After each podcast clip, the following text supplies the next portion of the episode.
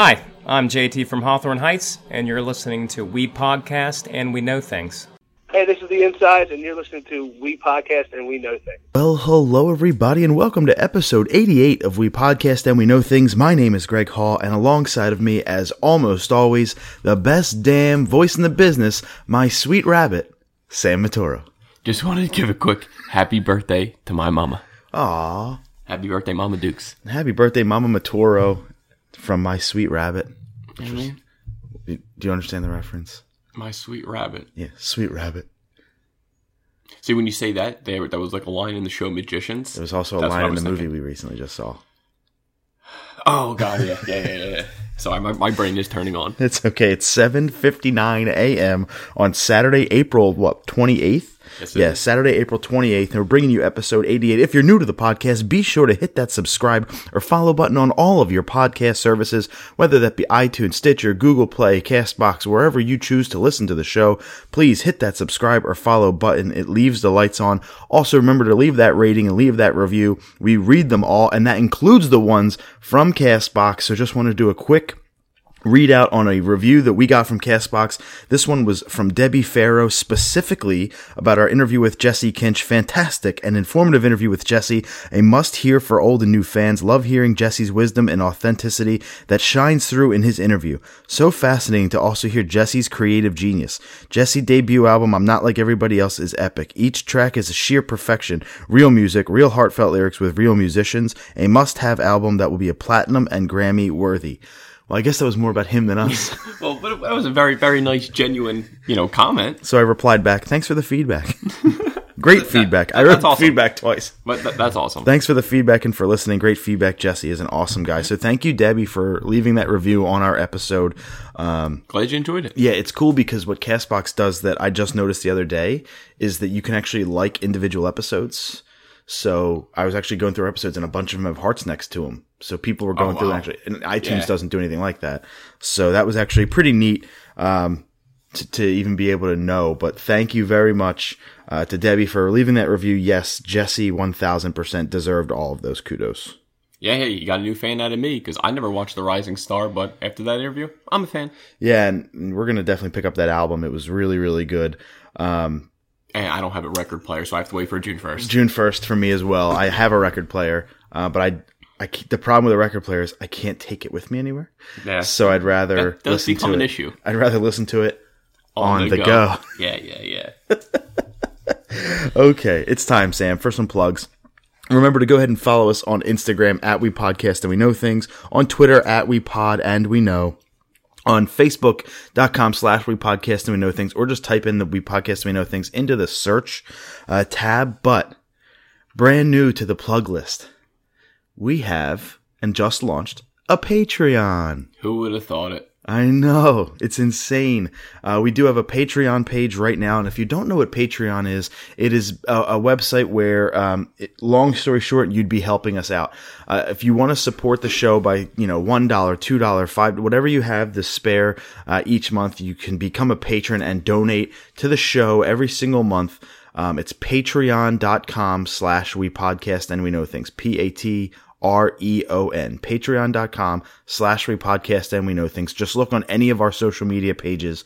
Um, it's in the bio of our Twitter. It's in the bio of our Instagram. It's in the bio of Sam's Instagram. It's in the, uh, it's, it's linked to our Facebook two times. So just go ahead to that and check it out. That's all we ask. Even if you don't donate, just check it out. What we give back in return are reward tiers. So, um, for any amount basically that you donate, we'll be giving something back to you. And I want to tell you what those uh, reward tiers are so you know kind of what you're getting into if you become a patron.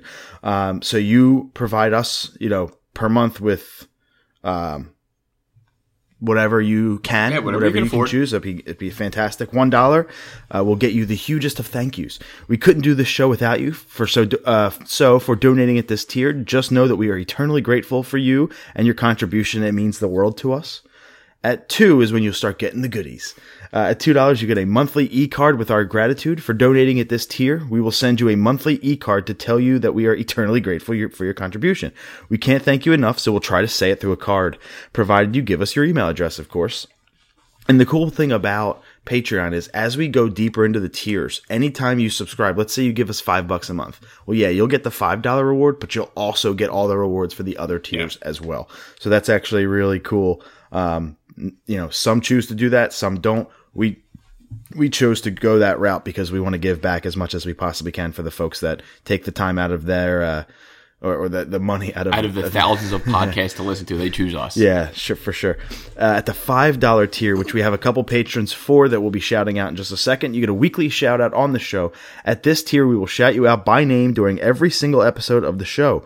We will say your name and Twitter on uh, or Instagram handle if you provide it. We'll also give you the e card at the two dollar tier again, provided you give us your email. For $10 a month, this is where you start becoming a part of the show. Uh, for $10 per month, you get patron exclusive content. What that is, is anytime we have a bonus episode, um, such as in two hours when we uh, Record another one. record another one in two, two hours and 26 minutes from now, we have an interview, um, that we'll talk about in just a moment. But, um, you'll get that early. You'll get that the day it goes up as opposed to waiting for this one nine days Yeah. or, or so. Yeah, nine days you'll be waiting. Now you get it nine days early just for the $10 reward tier. And also you get to give us a custom top three. So for $10 a month, you will not only release our bonus episodes two to, it says seven, but this one you're getting lucky. It's nine. You can now become a part of the show. Once per month, you can give us a top three that we will do an ep- do on an episode of the show. We encourage you to send us your ranked answers so that when we give the topic, we can also give your opinion on the show. You'll also receive the two and five. So we'll have our normal top three, but if you know we have a, a patron top three as well, we'll do that during the show. And we again encourage you to send us your three, two, and one, and we'd love to share them and read them on the show. It's just a great way for you to become a part of the show. Uh, at the $20 tier, we podcast and we know things merch. At the $20 tier, we'll send you some We Podcast and We Know Things swag on a quarterly basis. This includes shirts, coasters, mugs, pillowcases, wine glasses, hoodies, anything we can, we're going to send to you. Because why wouldn't you want to sleep with our 16 bit faces on it? Right? Exactly. Who's better than us? You'll also receive the two, five, and ten dollar reward tiers for fifty dollars a month. This is pretty. This is pretty cool. Um, we talked long and hard about this one. And what's the best way to give back is to let people come on the show. So for fifty dollars a month, this is the second largest tier we offer. For those who have a little or a lot of nerd in them, you'll be joining us via Skype or telephone for a segment of your choosing where you will become the third co-host on the show on a quarterly basis, not just once. Whether you want to be uh, in the movie section, music, or TV portion, I meant to put gaming in there. I forgot. I actually have to go back and edit that, but you can choose gaming as well. We'll leave that up to you and you'll also get all the other reward tiers. Now, the highest reward tier we offer will be a We Podcast and We Know Things bundle. Uh, the bundle. Remember how we'll give you a piece of swag for 20 bucks? Well, our largest reward tier, you'll be getting an entire bundle of goodies shipped out to you every few months. The best part is we'll be making some of these things by hand. And by us, I mean my wife. Yeah, She's way more artsy than you and I are, so it, makes sense. You'll get shirts, hoodies, coasters, mugs, wine glasses, beer, stout, uh, beer steins, whatever you want, the whole nine yards, all of it, not just one of them, in a bundle every few months. Uh, most of it made by Sam, me, my wife, whomever. Um, but just some of the things we can give back. So again, that's patreon.com slash we podcast and we know things.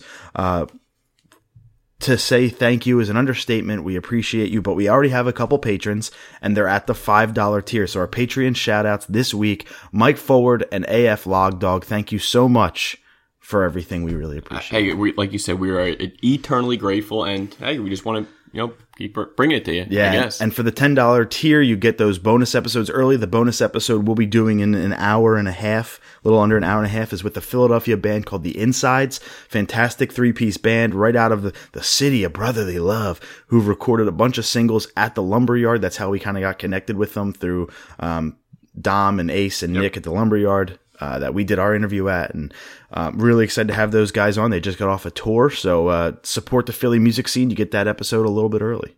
and that's pretty cool. I think this is our first interview from a Philly-based band.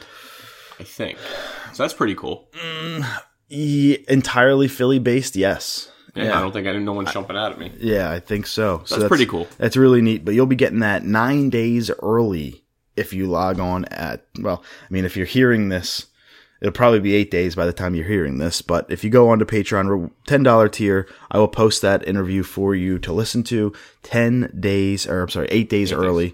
Um, so can't, cannot wait for that. But we also had an interview this past week that was kind of impromptu. Um, it was scheduled and then We didn't know where it in was. limbo, Yeah. right? In limbo. And then just a few hours before the interview, I got an email saying, confirm Yeah. you're going. and, uh, we were lucky enough, um, to be able to have the opportunity to go backstage at the Foundry, which is one of the most beautiful venues in Philly because it shares with the Fillmore um, over there in the Fishtown area to do an interview backstage with Hawthorne Heights about their new album that came out yesterday, Bad Frequencies, along with the tour that they're on now. Sam, you couldn't make it. Shout out to Chris Chris Schreiber from the Platformers podcast. Since I'm getting exams, CT, I'm all kinds of scans. I'm feeling a damn guinea pig. So thank you for filling in for me, brother. Yeah, and it was last minute. I called him up and I said to him, Chris, whatever I'm about to ask you, you can't say no. He goes, um, I'm just like, I said, I'm telling you now, you're not going to say no to me. If you say no, Des you, you're not going to say no to this. And he, and I told him and I asked him, uh, if he could go and he was like, yes.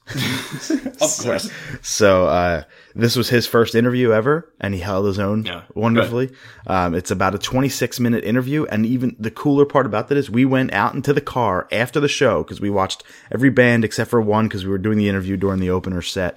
And then, uh, after Hawthorne was done, we went to the car, um, and, and actually just did a post show recap. recap. Nice. Right That's there awesome. in the car, about f- 10, 12 minutes long. Uh, so it turned out to be about 40 minutes of, of an episode. Um, but shout out to Big Picture Media, the the gals over there just killing it, um, sending me that. So we're really really lucky to have that experience and really lucky to have um, the opportunity to do that. So thank you. Extremely grateful for that opportunity. And those dudes in Hawthorne Heights were just so nice. Yeah, you, were nothing but happy. And I know I saw Chris uh, post on Facebook and Instagram. You guys had a great time. Yeah, we uh, got to watch the first couple band sets. They come grab us. They walk us through what I would consider um, An underground tunnel. Yeah, I would consider we went into like that mirror of what the hell's that thing where the kids go to the mirror and they come out the in that enchanted world. Uh, uh, uh, ah, shit. It's like the Chronicles of Narnia. Yeah. okay, I got you. I got you.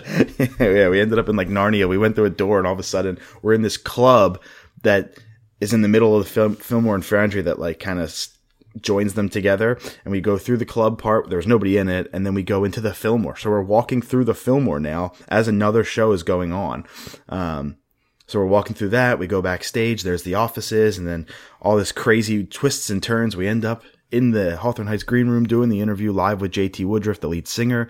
Um, just the coolest dudes. Uh, everybody was super nice. Everybody was really quiet too. The room was full of people. Yeah, that was like the one thing you said was like, it's packed in here. It's loud. I was like, ooh, I wonder how the sound quality is going to be. Yeah, it was awesome. It was. Uh, oh no, no, I meant that it was packed in like the venue, Oh, not, not the backstage. Oh, area. Backstage had just I, I assumed you were Yeah. backstage. I the friggin' venue's always going to be packed. yeah the the uh, backstage had I don't know three, four, five, six people in it besides us. So, uh, but everybody was extremely respectful, extremely quiet, really cool dudes. Um, a tell all, you know, JT didn't hold anything back. Um, That's awesome. Yeah, uncensored, of course. as it always is. And then they came out and killed it. So that was awesome. I And you took a couple great of videos. seats off to the side. So Yeah, yeah, you know, seven, eight feet away, right off to the side. Can't perfect, that. perfect seat, and we had seats. We sat down Oh, these nice. wonderfully, thick leather seats with our own table. privilege. It was awesome. Foundry is a great place. oh, it is. Yeah, so Got four chandeliers. so check out the uh, the interview with Hawthorne Heights. It is live now, by the way. It's on iTunes, it's on Castbox, Stitcher, Google Play, all your podcast services. Uh, check that interview out. If you remember Hawthorne Heights, if you're like, holy crap, you know, I haven't listened to them in a couple years. They haven't released a full length in five years. They did a bunch of DIY EPs and singles since then, but Bad Frequencies on Pure Noise, their first full length in five years. And we were lucky enough to be able to be the folks uh, on the Philadelphia leg of the tour that got to do that interview. So thank you again to everybody for setting that up. But Sam, it's time for trivia. You have a chance to win it here on the Epic 88, which, by the way, yes, we're going to be giving our Infinity War spoiler free impressions pretty damn soon. So be ready for that. Um, that's probably going to be a nice chunk of the show. But you have a chance to also become the trivia champion today. that is the truth. So I imagine my question's hard, as I gave you a nice, hopefully a nice easy one for you. So I'll start it off.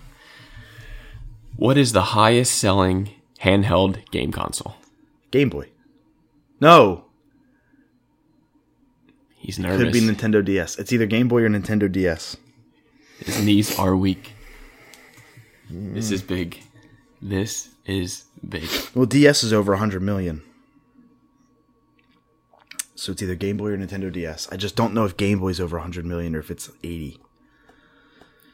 Nintendo 3DS is at 78 or 76. I do have a list. I can't. I can't afford it. If you get it, You're, you're, well, even if you get it right, 10 you can't afford it. it's 10 to seven and a half. I have to get this week and next week right without Sam getting any. And Sam, Sam is is got a decent chance to get this today. He's sweating it. Nintendo DS. Final, Final answer. answer. Correct. Yeah.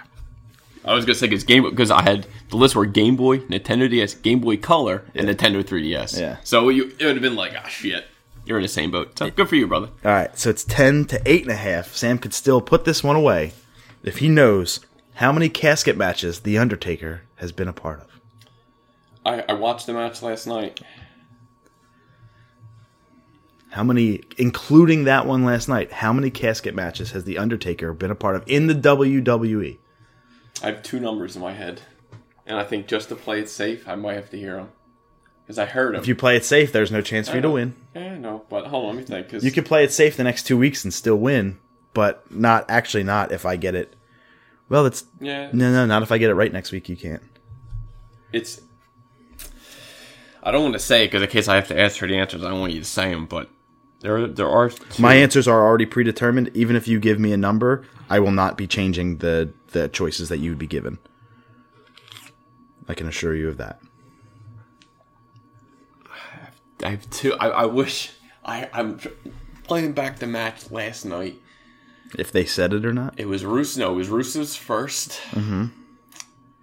and it was either. I'm here. The answers. I, if, once you, if you say it, I'm, I'm good. All right. 9, 12, 14, 16. How many casket matches? Shit. N- either. None of them. Say it again. How many did you have in your head? I had 11 and 17. okay. Say it again. 9, 12, 14, 16. 12. Final Final answer? answer, yeah. 16. Pissed.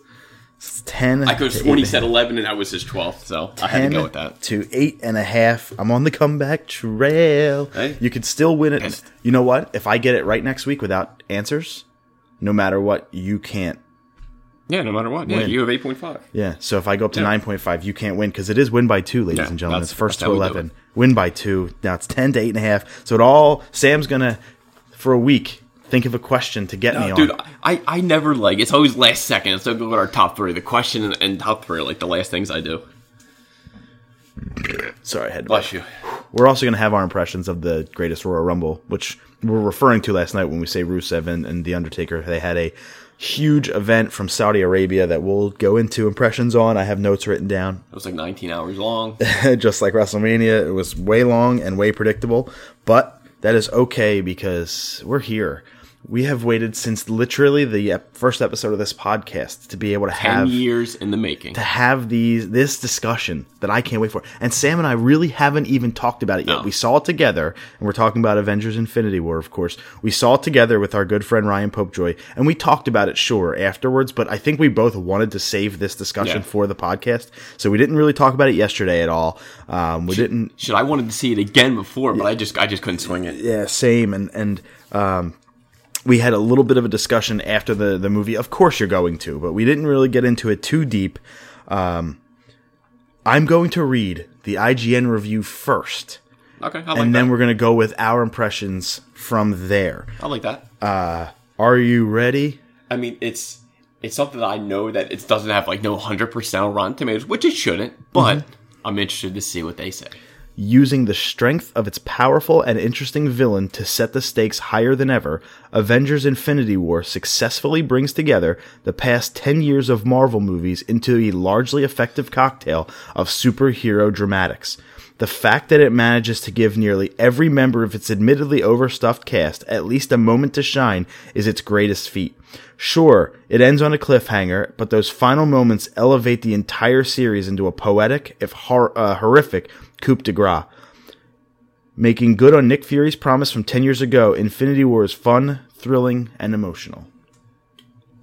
Nine point two. 9.0 mm, I almost said nine oh. out oh. of 10. I almost said it.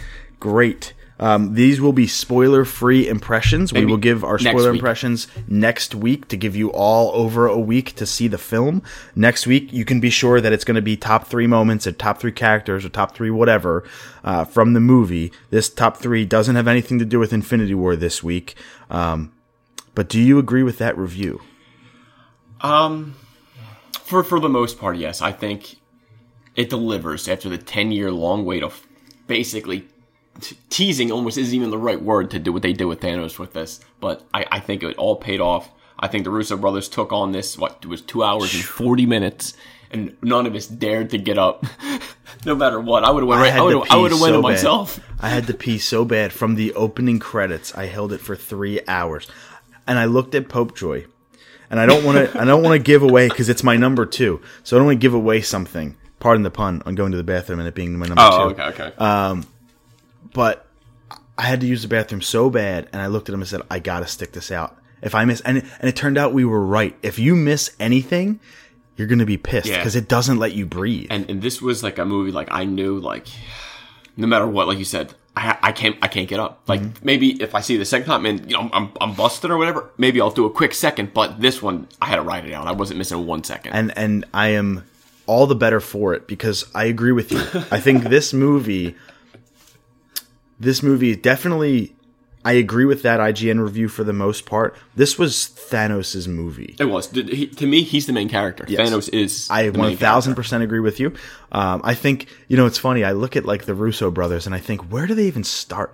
Do you start with a storyboard? Do you st- how do you get the inspiration? I'm like the project, the undertaking that they had to take to go back through ten years of history, Oh. Just- plus the comic books to come up with this. Kevin Feige and the Russo brothers, dude, my hat goes off to you guys. I mean I think they said the last battle scene it Mm-hmm. took them 55 days just to shoot that yeah, So I mean, just I mean, the Russo brothers. They, I still think it's my favorite movie is the Winter Soldier. I still think agree. that's I still think that's the That's number, number one. one. MCU. And again, the Russo brothers did it.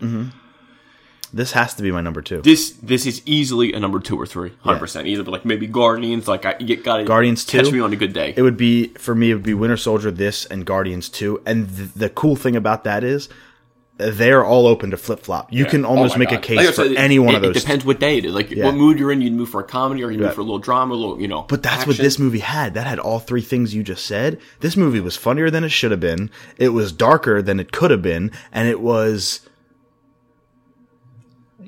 It, it rips your heart out. Well, th- Three, just, four, just- five, six Just to give you guys a little tease. This isn't, isn't a spoiler because you all know who it is. But in the first ten minutes, there's deaths. yeah. You know, I'm not, obviously, I'm not going to say who, who it is. He had it. In, remember, he put an S on that one. they they grab you right from the beginning, no matter what. Like the, the people next to you want to, you know, jump on that. um, Uh, I almost wanted to put that in my number three as just my number three. It, it was kind one of time. it was kind of funny because I just hear like, I uh, I may have sat next to a future Emmy award winning actress. um, these girls were probably 14, maybe 15, like tops. And of course, I'm the one who gets to sit next to them because that's not annoying. And uh, I had never, just particularly the one of them, the one that was obviously yeah. directly next to me, which was great. I'd never seen somebody so, we'll call it emotionally invested in say, a movie. Who, who do you know that could cry for almost three hours straight? I just to say that there was to say that the, this person was a drama queen is an understatement. I mean, hey, there there was a moment where I almost even Yeah, sure. up. Like there was some a lot of moments. so to like give that. a backstory, we saw it in IMAX 3D, right? And this was one of the movies that actually worked really well for that setting. yeah, oh, yeah. Um, I tweeted out, you should see this movie in the biggest, loudest place that you can. Um, and the 3D worked really well. It did look like it actually popped off the screen. Yep. It made the screen look bigger. I almost felt at times where I was in VR, where I was totally surrounded by this movie. And that's what I loved about it. It was totally engulfing. And Thanos just being the, the, the titan, the that titan he is, that yeah. he is, it really kind of it brings you into that movie, and you feel like you're a fly on the wall.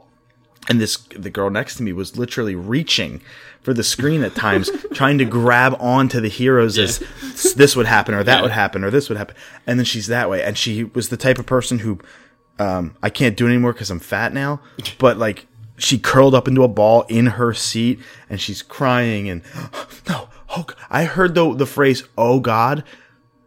311 times. Not not even a joke. Uh, just every scene. Oh God, no. I just I just remember looking over. I, I I see you like mention the Pope joint, and he just starts laughing. I was like, thank God I can barely hear. yeah, you could be. You got lucky because you could barely hear. And the seat next to me was empty, so Pope- I was I was living the dream. And Popejoy, like her, he didn't get it where I was coming from a lot, and then he finally heard there because there was a there was one scene in the film where it's totally silent. yeah, and um, you could hear a pin drop, but of course you hear.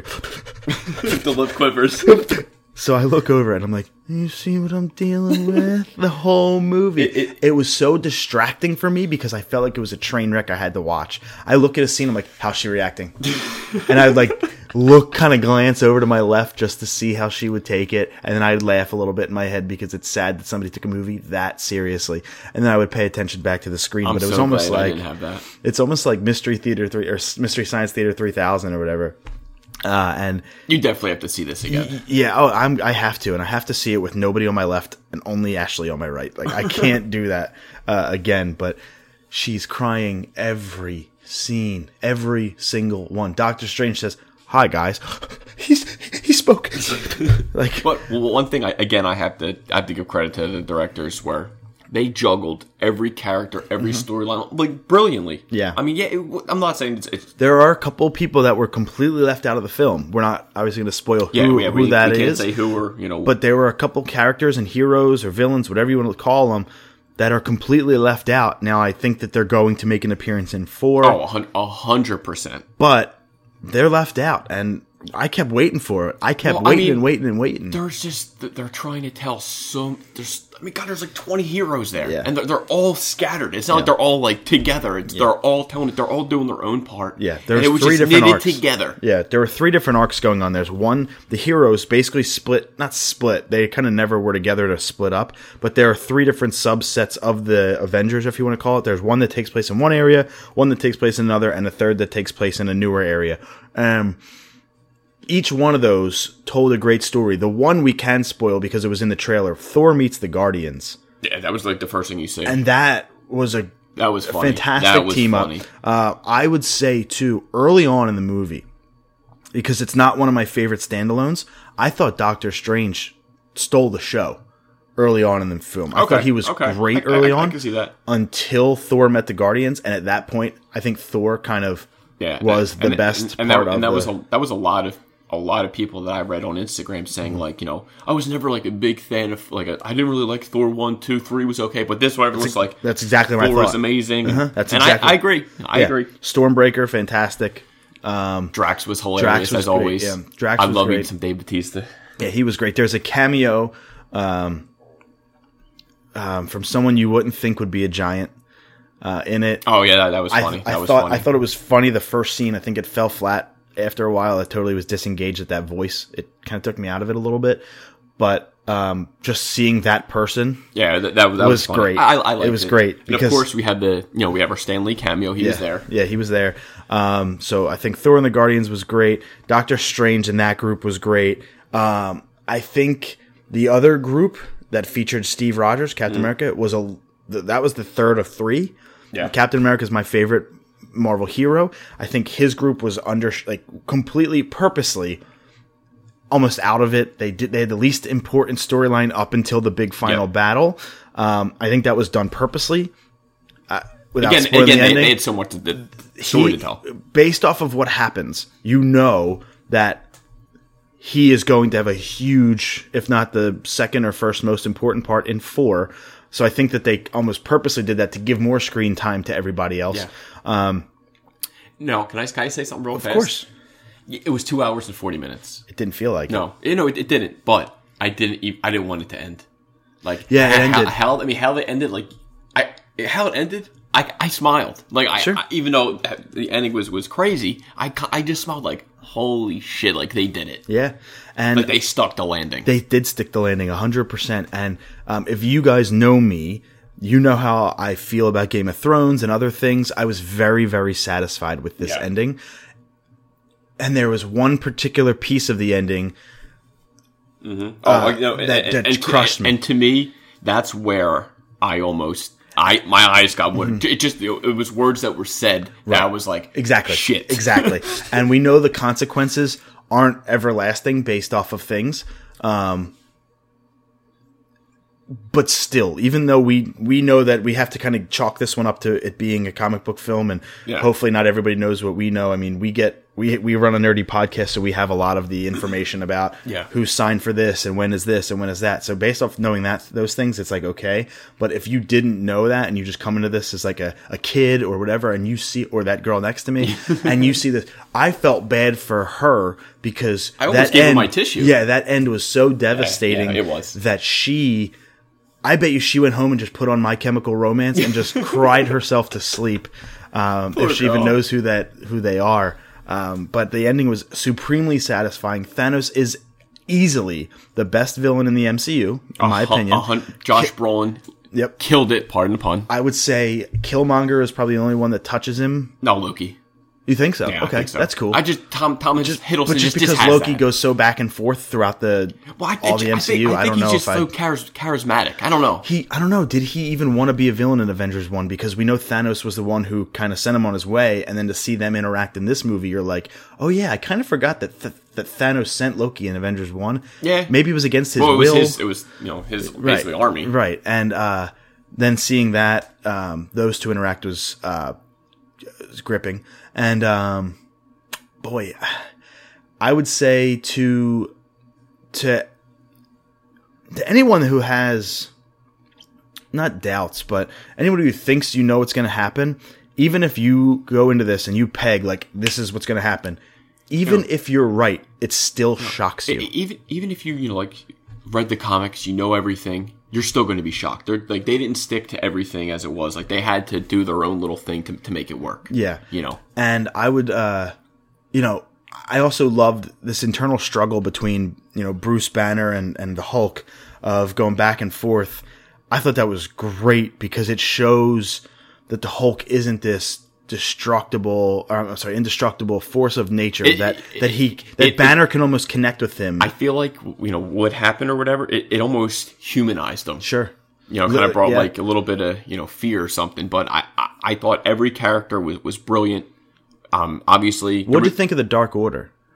Um, they, they were. I, I think they were good for for being you know Thanos' like generals or you know his for what they for for what I saw and what I got out of it. I thought it was it was enough. the one something Ma, whatever the Ma character was, the older guy who shushes everyone. I thought he was particularly menacing. Like, welcome, Yeah, yeah, yeah, welcome he- to he your death, courtesy of Thanos or whatever. He was kind of menacing, and he was the main one. Um, he also, um, he also had arguably the most he had cool abilities. he had really cool, very cool powers. I loved his powers. They mirror Doctor Strange, Mm-hmm. and that was a really cool battle um, early on in the movie. But uh, I, I thought the other three weren't great because, yeah, I don't know any of their names, but I couldn't. Outside of the female one, because obviously she fights the females. That's not a spoiler. That's just what happens. Um, I couldn't really decipher the other two and what they were there to do. They were very I think they were they were just the brawn. They were just there to just to be a distraction to the to, the Avengers. to, to Thanos. It, it built up the Avengers' strength and got them Yeah. ready for Thanos, if you will. And like they were like a stepping stone to me. That's that's kind of how I, I took them. and there was also, by the way, uh, the return of a previous character that we had no idea what happened to him um, in in a uh, in one of the origin stories. He's he returns. Um, he's the keeper, not keeper, but he, he's on the planet of one of the stones, and Thanos shows up to get that stone with a certain character that he's with. Takes his cloak off, and boom, you see this this villain Yeah. return. Yeah. and you're like, holy crap! And it's not even the original actor. The original Yeah. actor did not want to come back. It's a dude from The Walking Dead who actually plays this guy. Ross Marquand. And, yeah, and he takes his hood off, and the whole theater went. Everyone, every Everyone I, went ape I think there was at least three or four just where the whole theater just clapped. Yep. just went nuts. And that one was of those one, of those. those was when Peter got the uh, a certain suit and Oh, of course, of course. That, that was but definitely in another the- moment. but, but uh and he gets an ability from that suit we'll say but in the comics that ability is not favorable people hate that in the comics but they loved But- it here but and I it- wonder it- why it- they did it very well it just it probably worked better in It the do- it movies probably rather it than in the definitely comics, works you better. know? So I mean, I, I don't want to say too much more until till next week. But, Yeah. I mean, again, guys, this is a movie where we I think we spent what 20 23 dollars for this ticket. 23 bucks. For, obviously, it was at seven o'clock at night, so you don't get that cheaper twelve o'clock discount. I'm gonna try to go during the week where hopefully everyone's at work and I can kind of squeeze in and not be bothered by too much. But of course, stay till the, the, the end credits are like 15 minutes long. Yeah. But there's a nice end credit at the very end. I think it's well worth it, which will will set up things to come. Yeah, the end credit scene had characters in it. Uh, Yeah, I don't even want two, to say two yeah. characters in it that you definitely wanted to see. It ended. It ended properly. It set it- up a lot of things for the future, um, both before, during, and after next Yeah. year's uh, uh, Avengers We film. a, we have a long year wait, my friend. And that's the problem, man. This is this is what's hold on. Now that you've seen it, right? What's a more grueling wait for you? Avengers 4 or the last season of Game of Thrones? Because they're both agonizing, but they both come around the same time next year. I, I would probably say Game of Thrones just because, Multiple episodes, well, that longer payoff. We don't know the ending. Exactly that. I don't know. You know, like, it, it- and we get six hours, so it's like I'm waiting more for like that more footage. I mean, I got what eight years invested. I mean, I guess I do have ten years invested in Marvel, but like I know that I'm going to get more Marvel films. I'm not going to get Game of Thrones until next year, no matter what. Yeah. I'm going to get Marvel films. Sure. You know, Venom. We have Deadpool. Like, I'll be okay. I'll Yeah. be fine. Yeah. But plus Game- Captain Marvel, plus Ant Man and the Exactly. Wasp. So there's plenty of more movies to hold me over. yeah. So I'm not in the rush. But Game of Thrones, that's that's tough for me. Sure, I, I actually would tend to agree with that as well. And I thought um, that when I walked out of the theater, my hype meter was so real. Oh my god, yeah. It was so real that I was like, it kind of made me want to see every one of those movies in theaters. When you know I'm not a theater if, guy. if if it doesn't want like make you go back to just see, See like go watch Yeah. well Oh, te- technically go watch the Incredible Hulk with Edward Norton because that's Right. technically number one but it, it makes you want to go back and like just relive all that and just to see where where it all builds to and I think it, it built to some something great I thought, honestly, I thought Iron Man came out just before that. no uh, Iron Man was I believe right after hmm I mean I, I Iron Man was May second, two thousand eight, and second two thousand eight, and I thought Edward Norton's came right after that. I thought June thirteenth. It was Oh, a month it was- later. okay, so Iron yeah, Man was Iron Man first. was technically the first MCU Okay. film. Uh, the Hulk right before that. Uh, I'm sorry, right after that. But this, oh that's right because he cameos at the end Yeah. okay um, so we already talked about the rankings. We talked about the post credit scene. Uh, we talked about some things. I would say too, though, the real quick though, the the thing where I said in the beginning for Sweet Rabbit when I called Sam Sweet Rabbit. I cried laughing. It is a part of this movie in particular. There's one character that says Rabbit and Sweet Rabbit a couple times. it was pretty I was dying laughing. Did the comedy hit for you? I, I I think Drax again was still my Yeah. comedy. I- Everything he's doing, It, he's it didn't get old for you. It didn't get old for me, but it, it no. I mean, I I'm trying to think of all like when everyone was laughing, I was laughing, like laughing out loud. yeah. Um, I'm trying to think any moments that that like it just didn't work for me. I'm trying to think, The uh, you know I think the like I said and I don't want to say like a specific scene, so I really Right. want to wait until next only till next that- week. But that's why that's why I want to watch it again. yeah. Then I'll know. The only thing that really truly didn't hit for me was eh, we see that the giant character who's not normally a giant, and then any scene after that with him in it just kind of took me out of it. And but, I, I, but- I, I still I still giggled. yeah, sure, it was it was neat seeing that person in that Yeah. role that we would never expect to see.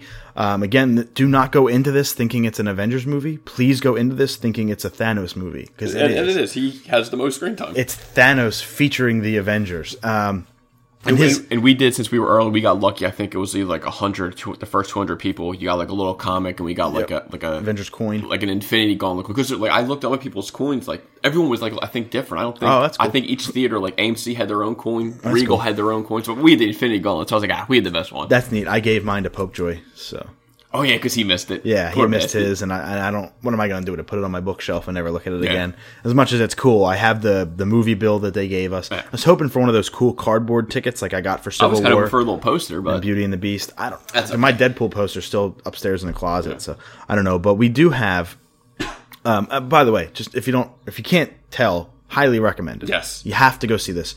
I, I might, told, I might even bring this up later in the show. I told my boss, um, I said, "Are you into Marvel stuff?" He's like, mm, "Like if Yeah. it's on, maybe, but I don't like go out to see it." I said, "This is still a movie you Oh, and, you and, have and to re- see." real quick, I'm Corey Taylor, lead singer of Slipknot, Yeah. Stone Sour. I follow him on Instagram, and he post he posted his ticket stub that he was going to see it. I was reading like after he was done commenting, he said, "Best movie I've seen in 30 years."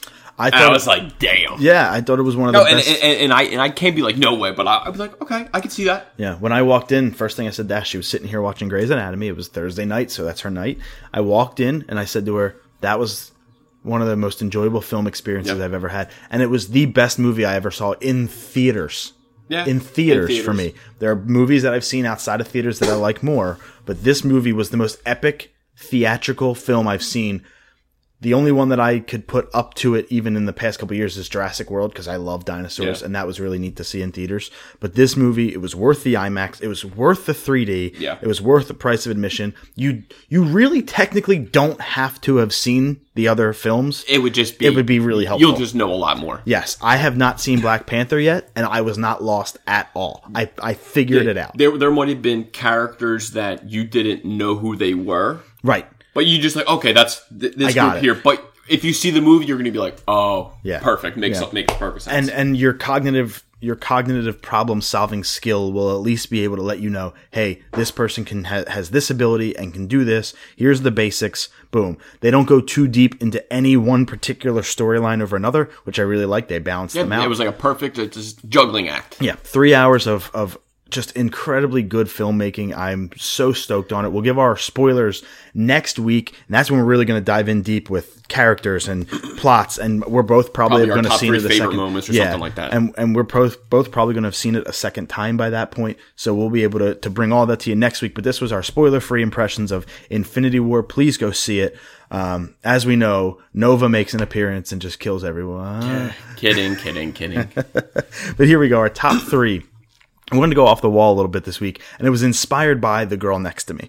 And it is the top three reasons we hate going to the movies. Well, my, my number three, it's kind of what we did. I think it's your number two because I think you said it earlier. But where we're like, oh crap, we're gonna we're like we were dead middle of the aisle, so like, and there was everyone there, so we had to ask people to leave. So, we guys, we have to go to the bathroom. Let's all do it now. Like me and Popejoy went. You stay back, take the seat. Just getting getting up to go take a leak. Yeah. Every, excuse me, can you get up, please? Like the way these seats were, everyone had to get up each time, and we went, and we come back, and then you went. It was just it was just a process. Yeah, it my was. number three. we- I went to I went to pee three times during the previews. I felt so bad. so that is my number two. My number two, not being able to pause the movie when you have to pee halfway through and you're in the middle of the aisle. The middle of the aisle. The sacrifices for the best experience.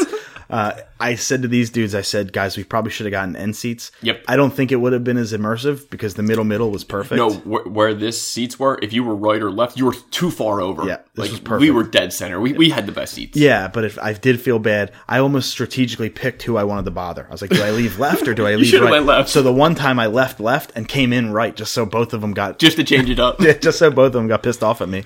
And uh, I heard you guys making fun of me one time. Oh, the whole dude, the whole group to the right was who just got down in front. Me and Pojo were screaming at you. And then you're like, I'm not listening. That's funny. we That's were funny. laughing. But uh, my number two would be. Uh, uh, my number oh, three. Oh, okay. Because that was my okay. number two. My number three is uh, when they're out of the only flavor icy that you want, and that's obviously white cherry. Well, they had my blueberry brother, so I was fine.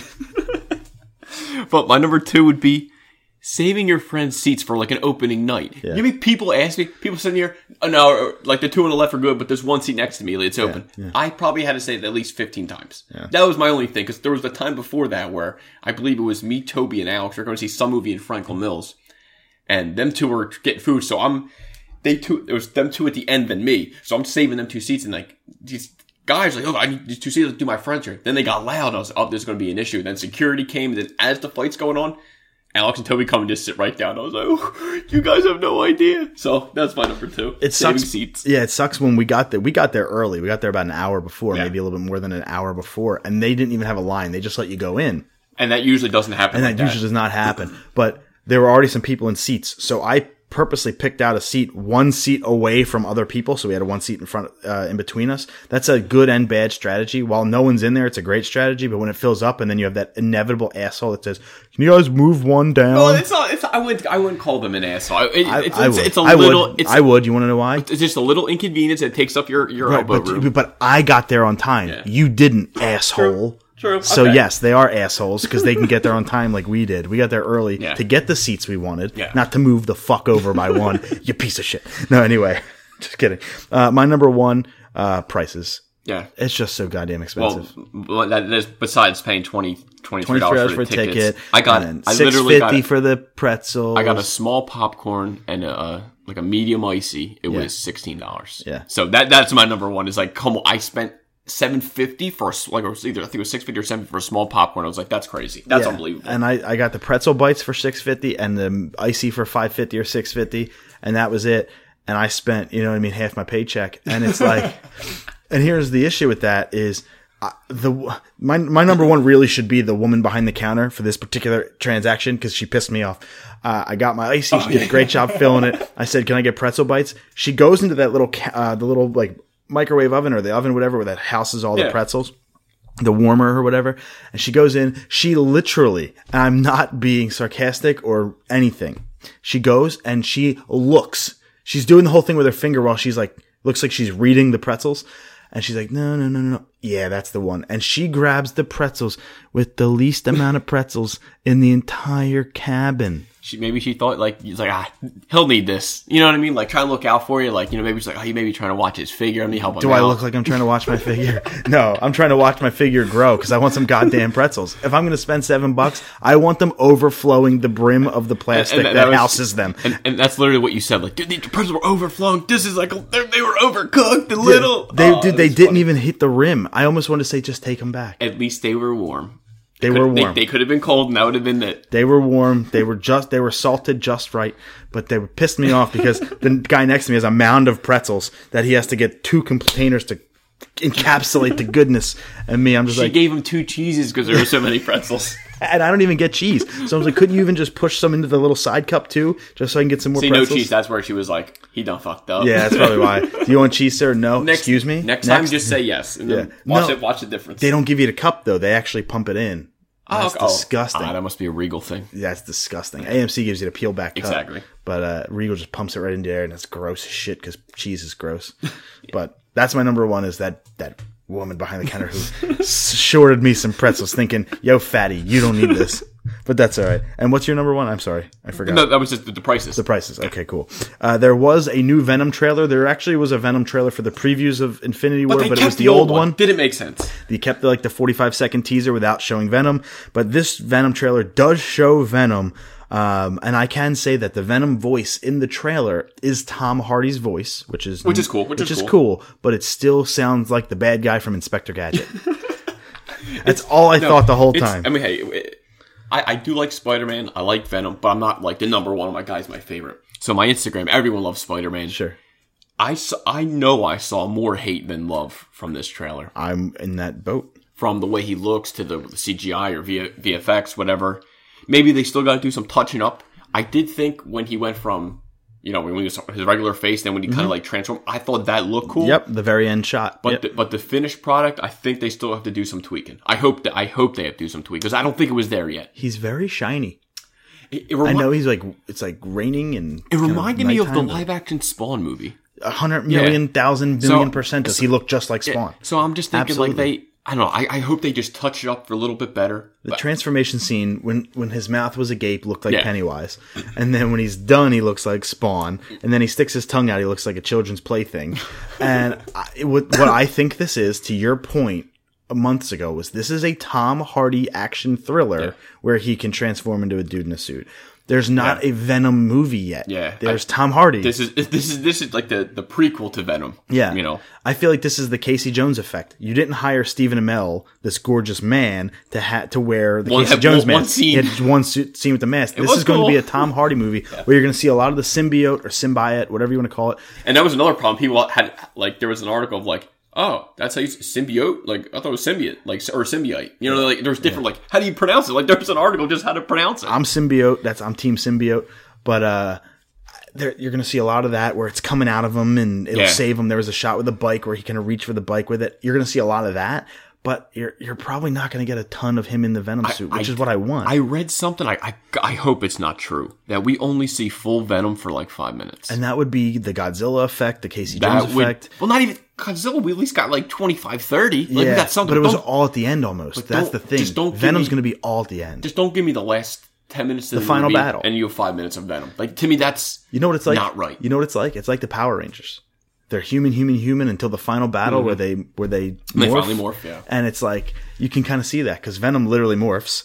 So And I'm, I'm still kind of hoping that I would love for Spider Man to show up. I mean, there, don't there, there was a rumor that Peter Parker could be, but then there was that no one's in it. It's like God damn it! How do you have a Venom movie with no Spider Man? It takes place in San Fran. He's going to be in New York. I, I just don't see it. I said maybe on the news you'll see him swinging Maybe. with uh, Yeah, with a yeah. you know Spider Man. Spider-Man saves the day or again, whatever, or in the newspaper or something. But I did like the only, one of the things I did like about Trey. He said, "I'm a photographer." I was like, okay. At least they got that right. Yeah, like, he- okay, okay. yeah, he's a muscular photographer. But he, I did like this trailer better than the, the teaser. Well, you know, I I- I, like the to. shit I took earlier better than the teaser. So because at least I saw my poop. Oh gosh. Yeah, that was- But I mean, hey, The it's. teaser sucked, man. I'm still going to see the movie regardless. I think we both said it. Yeah, we're going to see, the movie, no, no matter what. And it was a decent trailer. It wasn't terrible by any stretch. It was just it wasn't great. it just, I, I, I was just maybe my hype meter was a little too high. I think I just got to bring that back in a little bit. Sure. You know. Uh, Deadpool is getting a two year anniversary Blu ray, and it is actually out now. I will tell you all the things you get with it, because you do get a smorgasbord of stuff. You get deleted and extended scenes with optional commentary by director Tim Miller. You get a gag reel. You get a Deadpool's fun sack, whatever that is. Uh, you get audio commentary with Miller and Rob Liefeld. You get audio that's awesome. commentary with Ryan Reynolds and writers Paul Wernick and Rhett Reese. You get from comics to screen to screen, and you get a galleries, concept art, storyboard, costumes, previs, and stunt viz. Um, and starting May fifteenth, you'll get a. Oh no, that's a lie. But Best Buy has like a steelbook. Yeah, they, they, they that or Target always releases a steelbook. Yeah, so I personally won't get it because I already have my Blu-ray copy. Ex- I'm, I'm. I'm totally happy. Did They actually have a pretty good making of on the actual regular yeah. Blu-ray too. Did so- you see? I, I you had to see because I because I tagged you in it. Hugh Jackman's Instagram, Yeah, it was funny. absolutely gold. Uh, now I'm more convinced than ever that he shows up in this movie somehow. Somehow, you really think so? Uh, dude? What about just a Wolverine tease Wait, instead of full If you guys don't follow Hugh Jackman, I expect because he's got like 50 million followers, so I expect everyone follows him. But he's he tried to do some kind of shout out in his hotel room or something. Then you just see Ryan Reynolds in full costume of Deadpool just singing, laying down in the bed, in his bed. and it- I, I thought it was hilarious. And then you you see so many people like, well, oh my god, we need this. And then Ryan Reynolds posted a fan art of Deadpool holding a shovel, where of Wolverine's grave with the X. He's like, time to wake up, brother. Time to go to work. And I was like, oh, like that's so awesome. Yeah, it's pretty. Check that out, guys. Deadpool 2, however, is tracking for a $150 million opening weekend domestically. That, and that's crazy. Oh, and, and real just for real quick for Avengers, just on Thursday night alone, they made like thirty nine point four million, the fourth best ever Yeah. Thursday opening. So it's like It doesn't seem like a lot. well. I mean, for just Thursday, say to me it seems like a lot, considering that they're already over two hundred million, and the budget is rumored to be four hundred to five hundred million. Yeah, I just, why does that not seem like a lot? Huh. Well, the people that it beat, or that that's, I think it's Star Wars. Um, I remember we have a dollar bet yeah, On- and I don't, I don't, on think, I don't think it is. if it becomes the highest grossing Star film of all Wars. I know it still beats. I think it's The Force Awakens. 39. Deathly Hallows is I think 39 number two. million. Yeah, and I forget number three, but yeah, that's, to me that's a solid opening. I don't, I don't you can't expect any Fourth more. highest behind Star Wars Force Awakens, The Last Jedi, and The Deathly Hallows Part 2. So $39 million Thursday night. So that's pretty cool.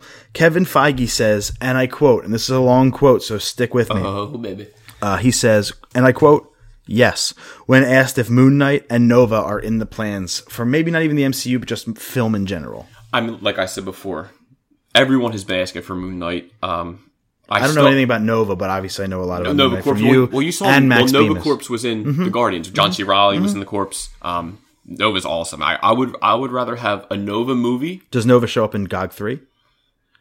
In what? Guardians of the Galaxy 3. He- to me, he should, if if not before that. Yeah.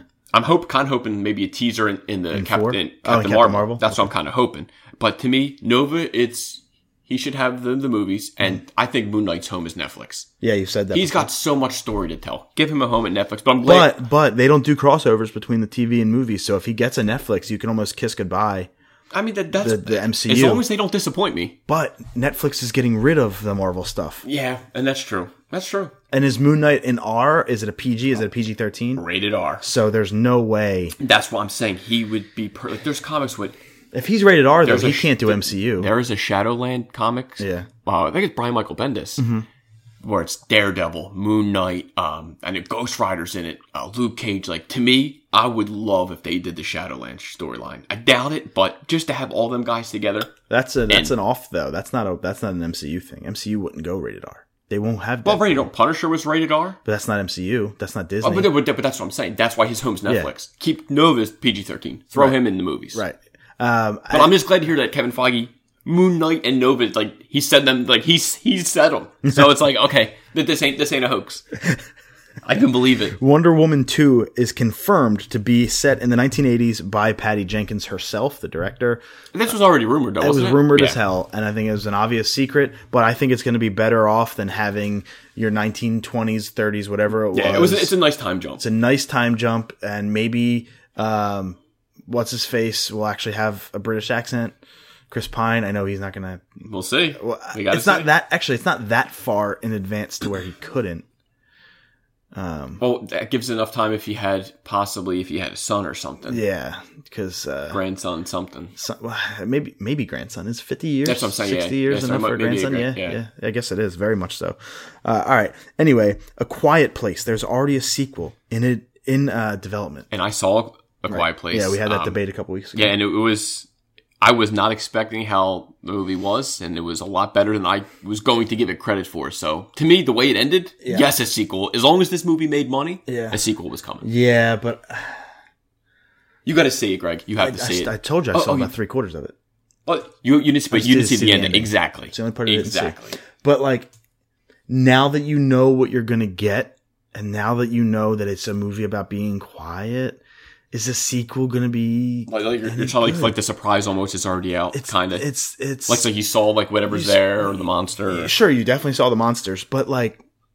How much farther can you take the story? Is does it follow? I didn't see the ending, so I don't know what happens with that family. Does it follow the same characters? Is it a new family? Is it take place in a different region? Is it is it a continuation of that story? Is it uh, a prequel? Is it like a Yeah, prequel ex- could make sense? ex- you- you That's about the only thing I can think happened, of, yeah. of of how this even came to be, and like the beginnings of it when maybe you don't know that it's quiet that you need to be, so maybe you see people that are making noise and I would I would like either learning how to adjust in a world that needs quiet, like something like that could you- be interesting. Either, you come out with the second one as a prequel, or you come out with the second one as like the finale, and then the third one is the prequel of how it all happened. sure.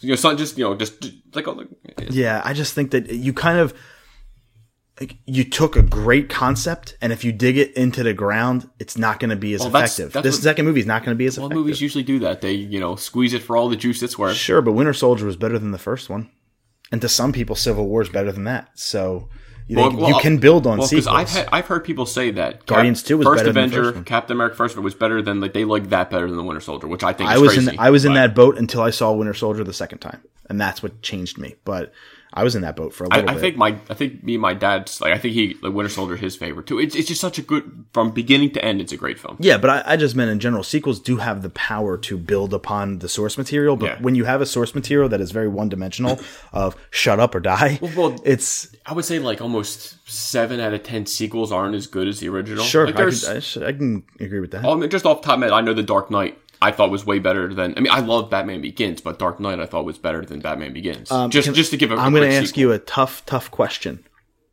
I don't need an answer now. If you need to think about it till next week, that's completely fine. If you need a second I think I already know your question. What is it? Th- They're your favorite uh, superhero film of all time? Nope. Oh, okay. What is it? Who's a better villain, Thanos or the Joker? It, I know, it's two different types of movies, No, it's, it's I don't know. It, it's what like to me when I go if I wanted to go see the, Dark Knight again. Like that, that's a Christopher Nolan. Like that's like Sure. barely any comedy in it. Like his more serious tone. Avengers is lighthearted fun. It, you know, it, it, it depends With a I'm in. dark twist. And do I have? Well, I guess both movies are almost three hours, but Yeah, they are. I mean, you can't go wrong. I mean, that's an awesome argument to be in. Like, well, oh god, I would love to. Thanos. I would love to debate that one day if I knew what side you took. Like, let's say, because I would say Thanos, um, because there were more consequences based off of his actions than the Joker. The Joker was uh, Well- was more evil, but on a smaller scale. Well, the way I look at it again, where it's like Thanos, it's like okay, look at his, look what he had, look at all the heroes he had. right, Joker just has Batman. understood, but also look at what Thanos could do with that. He no, but- arguably, But he had, Had bigger consequences. And, okay, you're talking Joker, who's human. right, Thanos, who's Right, a, a a god, right. can do anything. right. You know what I mean? So th- that's what I'm saying. How can you have that argument? Like, it's almost unfair. Like, of course, it's probably going to be Thanos because you can do way more than the Joker. But me, as a, a DC fan, would you know would love Right. the Joker. You know? Sure, sure. Alden, uh, let's see, Aaron Reich. That's it. Alden Ehrenreich, who plays Han Solo in the new Solo film, he's actually signed for three films. So I was thinking, could it be Rian Johnson's trilogy if that's not in the Luke Skywalker era? Um, or we don't know where that is yet, right? Exactly. Yeah. Maybe the Obi Wan film. I, I'm thinking where this guy, unless Solo and- gets a sequel. Well, no, that's what I'm saying. Unless they're literally this is the trilogy for Solo? Han, Solo, how he kind of becomes this legend.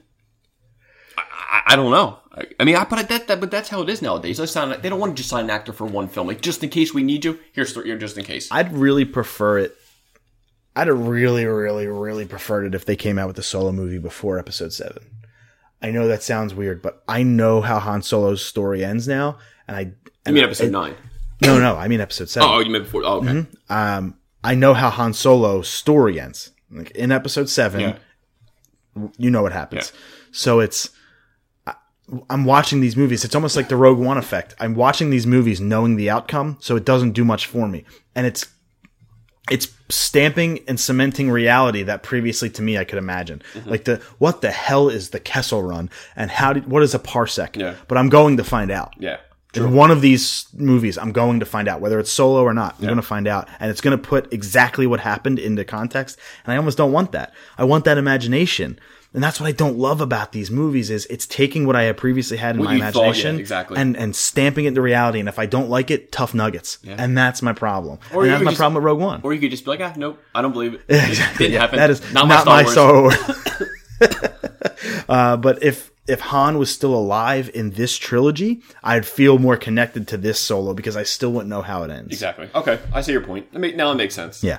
Uh, Bryce Dallas Howard and B.D. Wong will both reprise their roles for Jurassic World Evolution. So the, third one. one. By the way, the trailer that they showed for the Lost Yeah. Kingdom or whatever, or Fallen Kingdom during Avengers was insane, especially in 3D IMAX. Yeah, because I didn't, you know, I didn't really know what the movie was kind of going to be like about. Like the way the first show was like, ah, the volcanoes erupt and everyone's going in the water. This they kind of expanded on what they're kind of doing. Mm-hmm. Um, so I'm really hyped to see this film. This film. I mean, but it makes sense that you're having Bryce Dallas Howard again, and But- I, I love me BD Wong. so Sure, that's and, awesome. uh, I agree with you, but the reason I don't like this announcement before the second one's out is you know they survive. survive, yeah. And that bothers me. Well, and again, that's the said beginning when you do a podcast. You, you're maybe people don't know that going in. It's like, oh, I don't know he signed, but us knowing, ah, shit. Well, she's going to make it. Yeah. you know. Yep, and and listen, maybe it's in a flashback, maybe it's in a whatever, maybe whatever. We don't know, but that's still annoying. That's the price we pay sometimes. It's the price we pay for having to pay 108 dollars a year to do a podcast. Absolutely right. there is a Jumanji sequel coming in December of 2019. They put a time frame on it. That's nice. I just didn't expect it that fast. Maybe I'll see the first one before then. To me, I, It's I- right there. I, I thought. I thought Jumanji was funny, Sure, but just uh, this is a very fast turn. maybe I'll put it on after after the interview today. Maybe that's what I'll watch this afternoon. I just, I just number action. one, I didn't think The Rock had time to, to, to film another movie. This Just had a baby. That he did. Another, another daughter.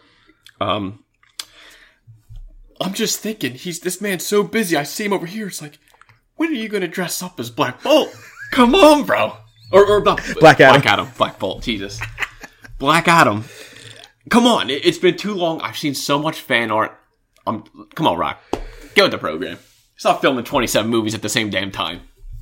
He didn't show up at the Rumble or WrestleMania, so he's doing something. Yeah. And then there was rumors that he was. I was kind of hoping he was going to be number 50, but Sam, do you want the positive or the negative for this next one? negative. Always. no, no, no. You have to start with the positive. Then don't. Please. Okay, then don't ask me what I want. If you ask, I'm always going to take the Fine, negative fine, first. fine, fine, fine. We'll do it your way. The negative first.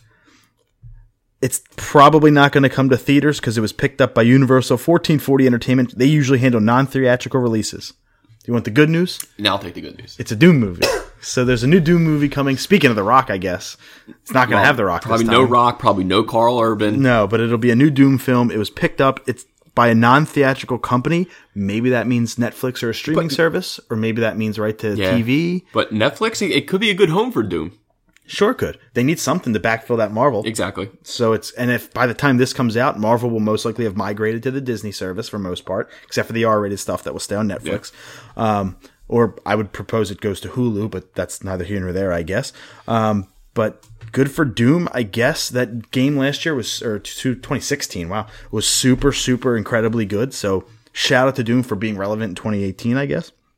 Uh, Halloween, that reboot, got a trailer at CinemaCon, which is going on right now. So there's a lot of stuff coming out of it, but not a lot of footage. We they're get- showing didn't get nothing- trailers, they're showing all this cool stuff, but um, we don't have access to it because we're not at CinemaCon. But it did get a new trailer at CinemaCon, But which is neat. what I did read that said it was the scariest Halloween trailer to date. Good. That's the one thing I did read from it. Yeah, we need a They good said slasher they, movie. they said that like the jump scares were they were like people were literally jumping out their seats. So, we, you and I are not the biggest horror fans, no, right? You more than me. um, and I hate them. Yeah. So that, Yeah. that that speaks to how much you like them. And Yeah. uh, I hate jump scares, and I'll tell you why quickly. Not because of a scare. It's not that. Yeah. It's because it's cheap. It's a cheap pop. You're getting the cheap to scare. I prefer the tension. That's where the Quiet Place succeeded. Was that had tension. That Oh was my God. That you were Dude, you were, I was on the edge of my seat. yeah. You know. For the for the most part, you don't know what's happening. When I don't know what's going to happen, when I'm walking around the corner and there's oh boo, I'm scared And now. I could like I jump scared like so easily too. That's what so, I didn't like know. about it was the, the, there's so many jump scares that I was just like, eh. I, I I I did like it though. I did like it. sure, sure, because Pennywise is effed up, but like, I, I don't, I don't need jump scares to make a movie scary. I want atmosphere. I want tension. I want quiet. I like that. And I don't think I added this on the pocket. It was, it was just a quick thing, but the director for it too basically said like this is going to be have this. it. Oh, okay. I didn't know. I haven't. The story just coming up real soon. Uh, but uh, who would make a good Kratos if they were make if if they were to make a God of War film? Well, the, the reason we have this up is because obviously Avengers and all them guys are doing tour, and oh no no because it, it was Steven S. DeKnight who they asked, who was you know creator Spartacus, Mm-hmm. Spartacus. Mm-hmm. did Daredevil season 2 He said, you know who I'd pick? Dave Batista. Yep. And I thought about it. Drax kind of looks like Kratos I was, already. I was like, all really he would need to do is maybe just kind of maybe lose 10, 50, but just like He's a little too bulky, a little, little thick. thin out, thin out a little bit. I think he would be great. Yeah. And, and I can't think of like I'm even thinking old Kratos with like the new God of War run, and I can't Joe, think. Joe Manganiello? Because he's a tall guy, six four, six five. He's probably jacked just right. He has a deep voice. Yeah, boy, That's what I'm saying. boy. I mean, you always have Aaron Paul. Yeah. That's an option. He, he maybe he could play his son. Atreus. Aaron Paul is Atreus. Perfect.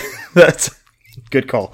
Uh, yeah, I can see Dave Batista. I can see Joe Manganiello. I, I can't. I Like, can't just- think off the top of my head right Just now. Just Dave yeah. Batista, I like, but just me thinking Joe Manganiello. That's what I brought to the table. So it too, to your point, Sam, um, uh, allegedly will be much scarier. I actually have a quote. Um, where's that? Here it is. Uh, from Andy Muschietti, the director of the first one and the second one, quote, they're gonna find a lot of things that resemble the first one. The humor, the emotion, the horror, as reported by comicbook.com. So this is based off of them. Quote, people are very invested emotionally in the characters of the story. At the end of the first one, there's a promise of something else. It's gonna be scarier. It's gonna be a more intense experience. So bring your adult diapers to the theater. I'll make sure I will. I'll bring an extra pair of underwear. How the hell is it gonna be? Well, I mean, it's gonna be easier if it was scarier. Had more tension, something like that. Sure. I mean, I just didn't think the first one was scary. No, no, that's what I'm saying. Like, I, I don't feel like it had the, the tension. Like, the Quiet Place had me like gripped. Yeah. You know. There was a uh, Netflix movie that dropped recently with Adam Sandler and Chris Rock called The Week of. Uh, it's part of Adam Sandler's exclusive Netflix deal, and here's the review. As usual, Adam Sandler presents a mean spirited comedy, but an unengaged cast and uninspired writing also make The Week of a bore. Netflix The Week of further shows Adam Sandler is unwilling and or incapable of doing anything more than be lazy and mean. 3.5. 2.5 Oh my god. out of 10 per IGN Poor Adam. awful. That's not poor Adam. That guy is rolling in money for doing very little work. I will say Well, that. hey, I'm not saying little work. I'm sure it's a lot of work. It just people aren't liking it. Sure, it is. uh, the also at CinemaCon there was footage of the new Predator reboot. Um, we have a quote here as well um, from the outer reaches, and this is really what the plot outline is or plot synopsis. From the outer reaches of space to the small town streets of suburbia, the hunt comes home in Shane Black's explosive reinvention of the Predator series. Now the universe's most lethal hunters are stronger, smarter, and deadlier than ever before, having genetically upgraded themselves with DNA from other species. When a young boy accidentally triggers their return to Earth, only a ragtag crew of ex-soldiers and disgruntled science and a disgruntled science teacher can prevent the end of the human race. Well, if that doesn't sound like every other movie ever I made, know. I don't know what does. I mean, they have to do something. They have to add something new to the Predator movies. You know, this will be what the fifth one, maybe 4th mm-hmm, mm-hmm. So okay, we'll see. My screenshot this week for the box office captured 29 films, the 29th being The Leisure Seeker at $167,000, but the top 10, number 10 falling from number 7, Isle of Dogs at $3.4 million. Number 9, new to the list, is Traffic at $3.9 million. Number 8, falling from number 6, is Black Panther at $4.9 million.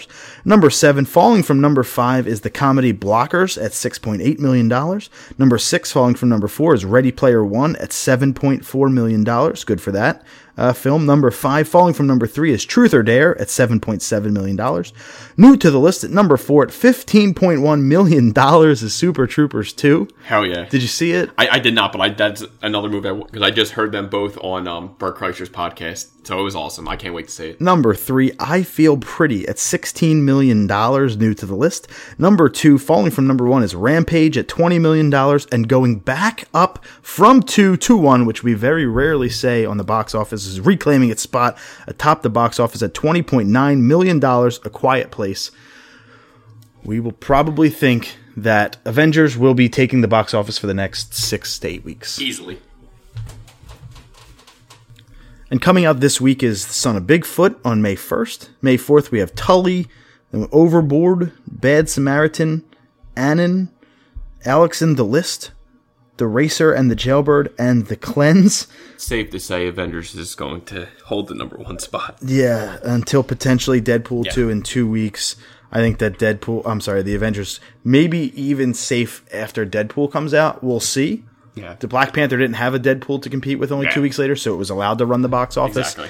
It wouldn't surprise me if Avengers outdoes Be- uh, Deadpool in the No week, way. But it wouldn't surprise me. It's probably not going to happen, but it wouldn't surprise me. I think, well, Deadpool releases on my birthday. Yeah. So technically it releases the day after, but the Thursday screenings will be on my Yeah. birthday. So I'm like, do I want to have family over? do I want to go see the Deadpool film? I don't know. But for TV, Sam, the 1990s were a great time. They were fun. Yeah. They were nostalgic. Half the shit that I love came from the 90s, Easily. except for the way people dressed. Uh, one of the things I loved so much was Double Dare, a show on Nickelodeon with Marc Summers, Teams Families. Classic. classic show, right? Well, it's coming back this summer for 40 new episodes on Nickelodeon. Is it Marc Summers? I he said he he was the one who posted about it. Has to be. And then at the bottom of his Instagram post, dot dot dot. But wait, there's more. So to, I mean, It's to either me, that either means it's him or Phil Moore, Well- the guy who did Nick Arcade. well, I know from listening to Preston and Steve and before, where he'd always come on and he'd always do like double dare, like little special, and like one night events or something Right. like that. And he's always been pushing for it. So to me, you can't have this without Marc Summers. Yeah, Marc Summers is Double Dare. So Lauren Cohan will be back for The Walking Dead season nine. They've worked it out. She'll be back as a main character. We don't know how much she'll be in it, but one would assume, given the season eight finale, that it'll be a Well, I pretty was, big. I was going to say because if she goes in season nine, I oh, I wonder what they're going to do with her. yeah, the, given the season eight finale, they have they.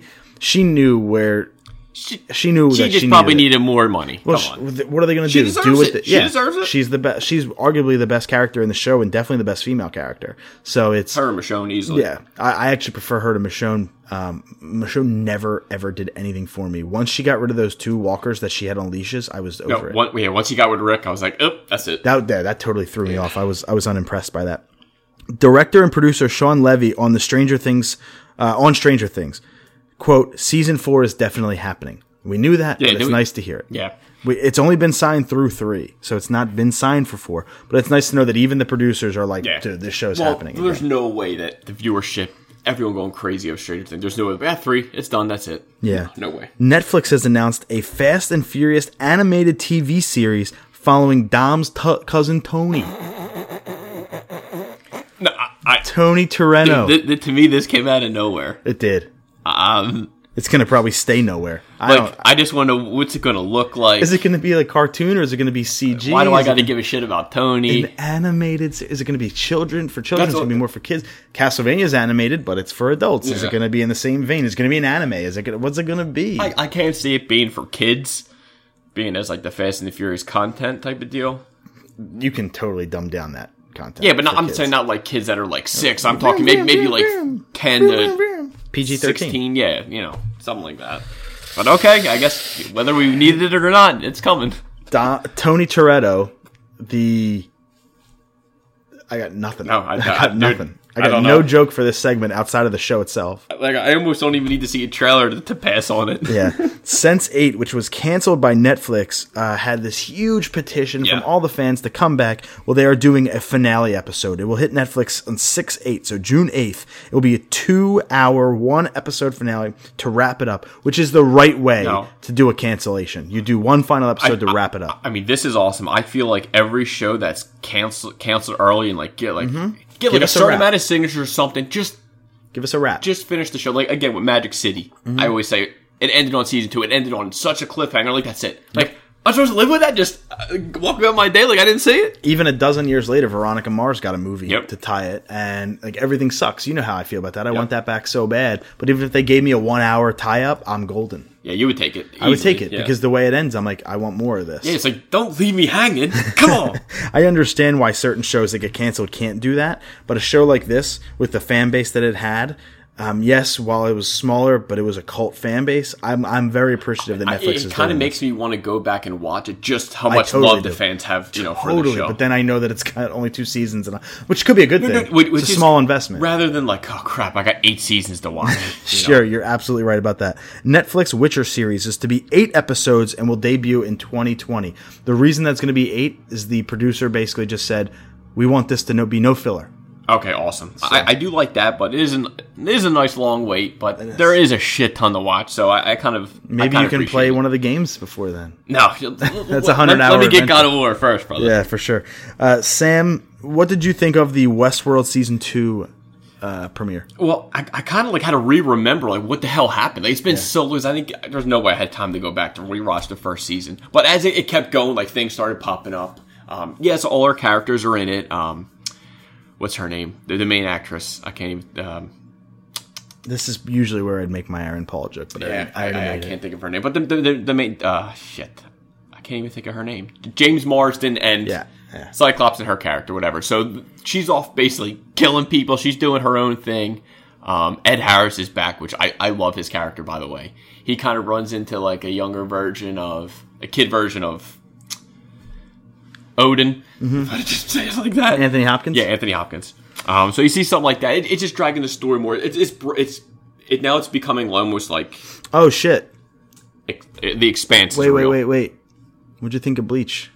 Oh, I, I- I finally did watch the trailer. I, dude, You promised us last I week. did, and I did watch it. It was only a short minute, minute Sure. and a half. Um, but they, to me, they showed me just enough of Ichigo. His sword looks badass. Even the monster that he kills, like it's, it's right from the anime. Just from like the one scene, it was like the first maybe in the first thirty seconds is right from the anime. I mean, it looks almost identical. I am hype as shit to see this. Now, Sam, Attack on Titan season three got its first trailer. I did not watch it because I did not see season two yet, so I didn't want spoilers. Yeah. What'd you think of the trailer? Um, it, it, it, to me, I'm in no matter what. And the way two ended, it kind of like, oh shit, like this is bigger than what I thought, and I didn't know that, like, Eren would have these powers that he does, and it kind of it's it's a game changer for this for this show. Um, but again, I usually wait for the English, so I know I'm gonna have a little longer wait than everybody else. But I'm in.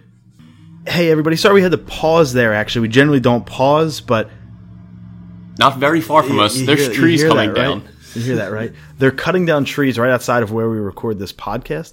So you probably, you know, maybe my editing is masterful. I doubt it, uh, at least for as loud as it is in this room right now. So we apologize if you're hearing in the background any loud noises or anything to that effect.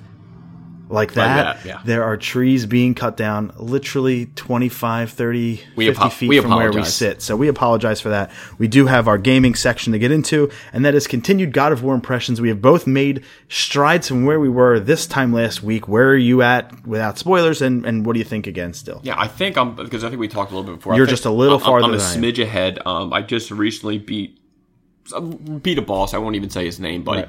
He was like as we talk, he was pretty tough. Yeah. and it probably took me about five or six times to actually beat him. Mm-hmm. He was he was it was you know I like when you, you kind of lose after the second or third time, you kind of you pause and you kind of walk away for a minute just to calm back down. But I beat him because I'm the man. Um, I'm I'm, I'm I, Sam is playing on very easy mode. I am not. I pick the middle as I always do. Um, I, I'm out, I'm loving the game. I'm loving this all one shot. I didn't know how I would feel about it, but it's like I'm, I'm I'm loving not having to wait for all these loading screens. It does stink sometimes when you have to leave the game though and come back. You're like, where the hell do I gotta? Well, like that. Because you're so used to being immersed in a one shot game. Yeah, that, I mean that that's true. Um, but usually before, like you, I don't know. I feel like I can kind of tell when it's going to be like almost like a like a story mode type of deal. It's about to walk in, so I'll like even though it saves automatically before I turn it off, I Yeah. always save like manually save it. I have to because I don't want to be anywhere else. and and I will say that I while I love this game and I want to love it even more, there's one part that kind of got me a little taken away from it is there is some sort of travel system between realms that I'm not a fan of, but other than that, the gameplay is just so crystal, perfectly clear, wonderful.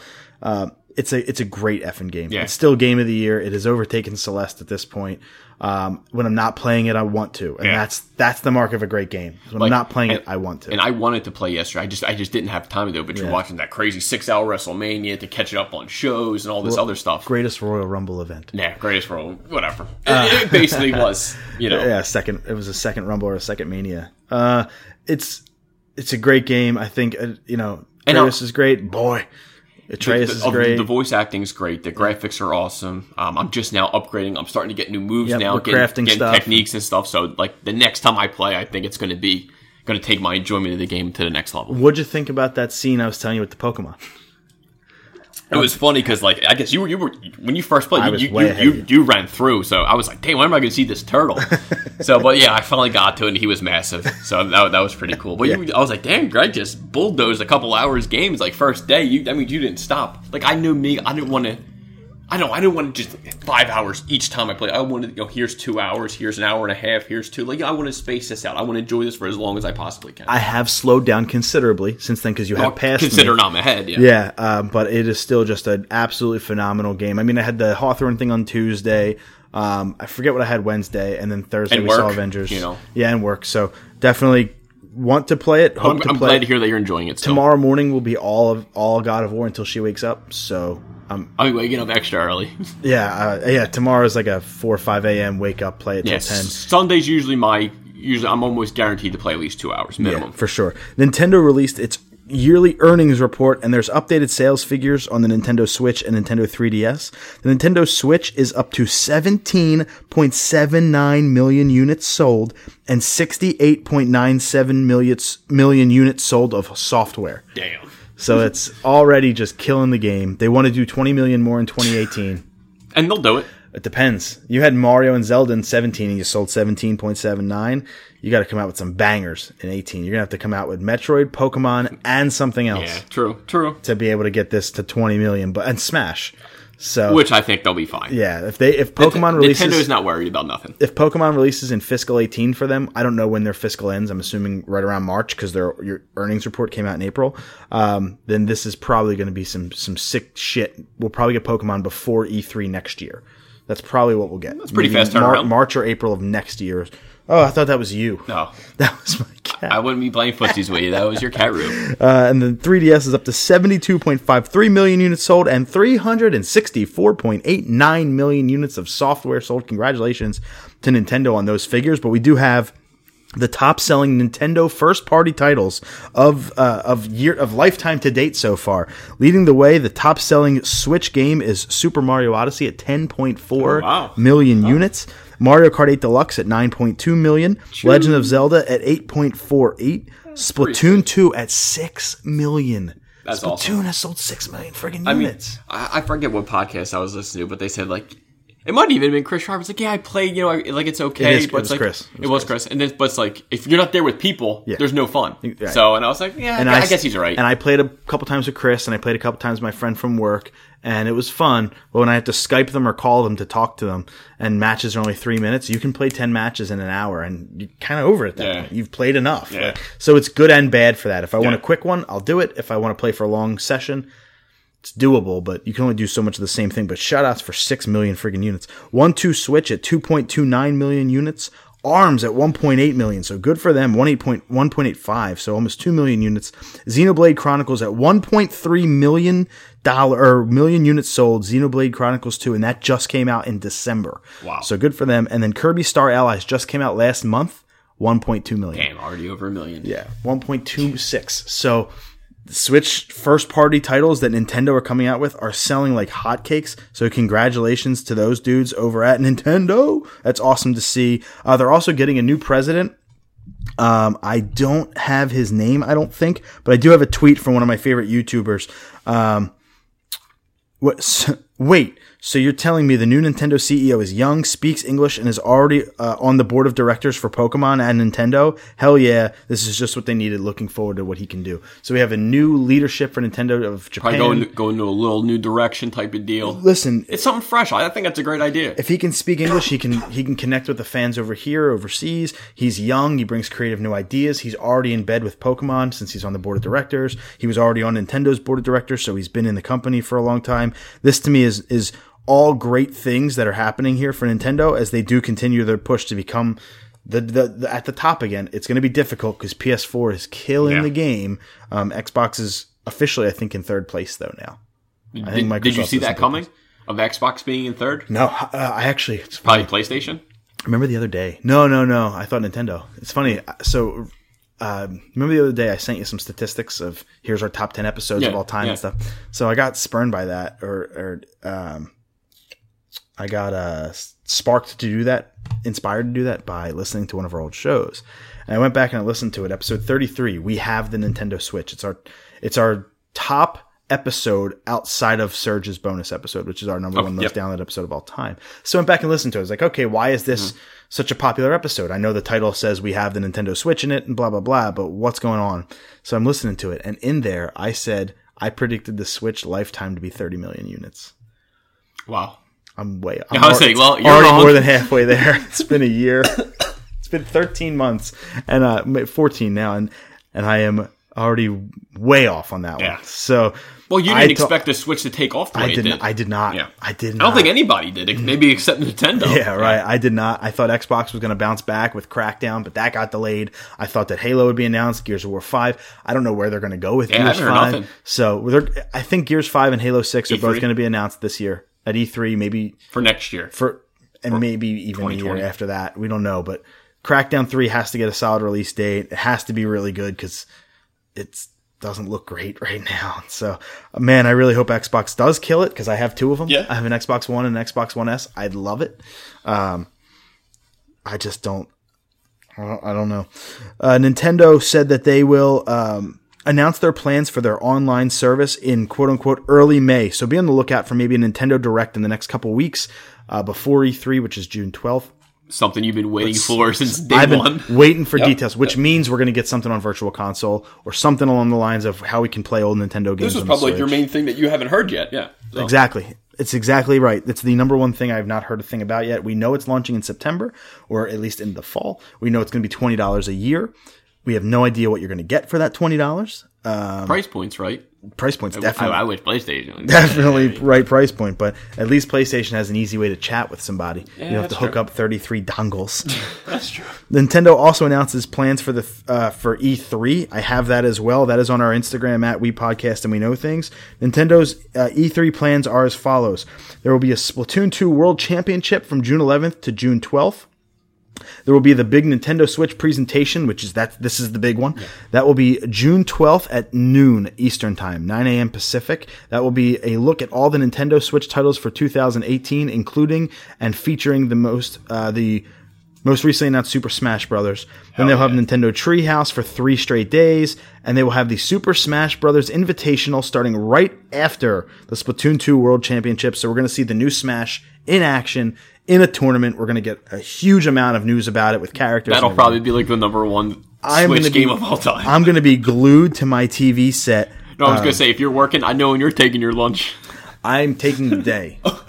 I'm going to take a half day that day. I'm going to work in the morning. I'm taking a half day. I'm going to leave at 11 that day. That's smart. Yeah, grab some lunch on the way home, grab a little mission barbecue or something, Smart. and enjoy my. And make a day out of it. exactly, and because I want to watch the tournament, man. Yeah. I definitely want to watch the tournament.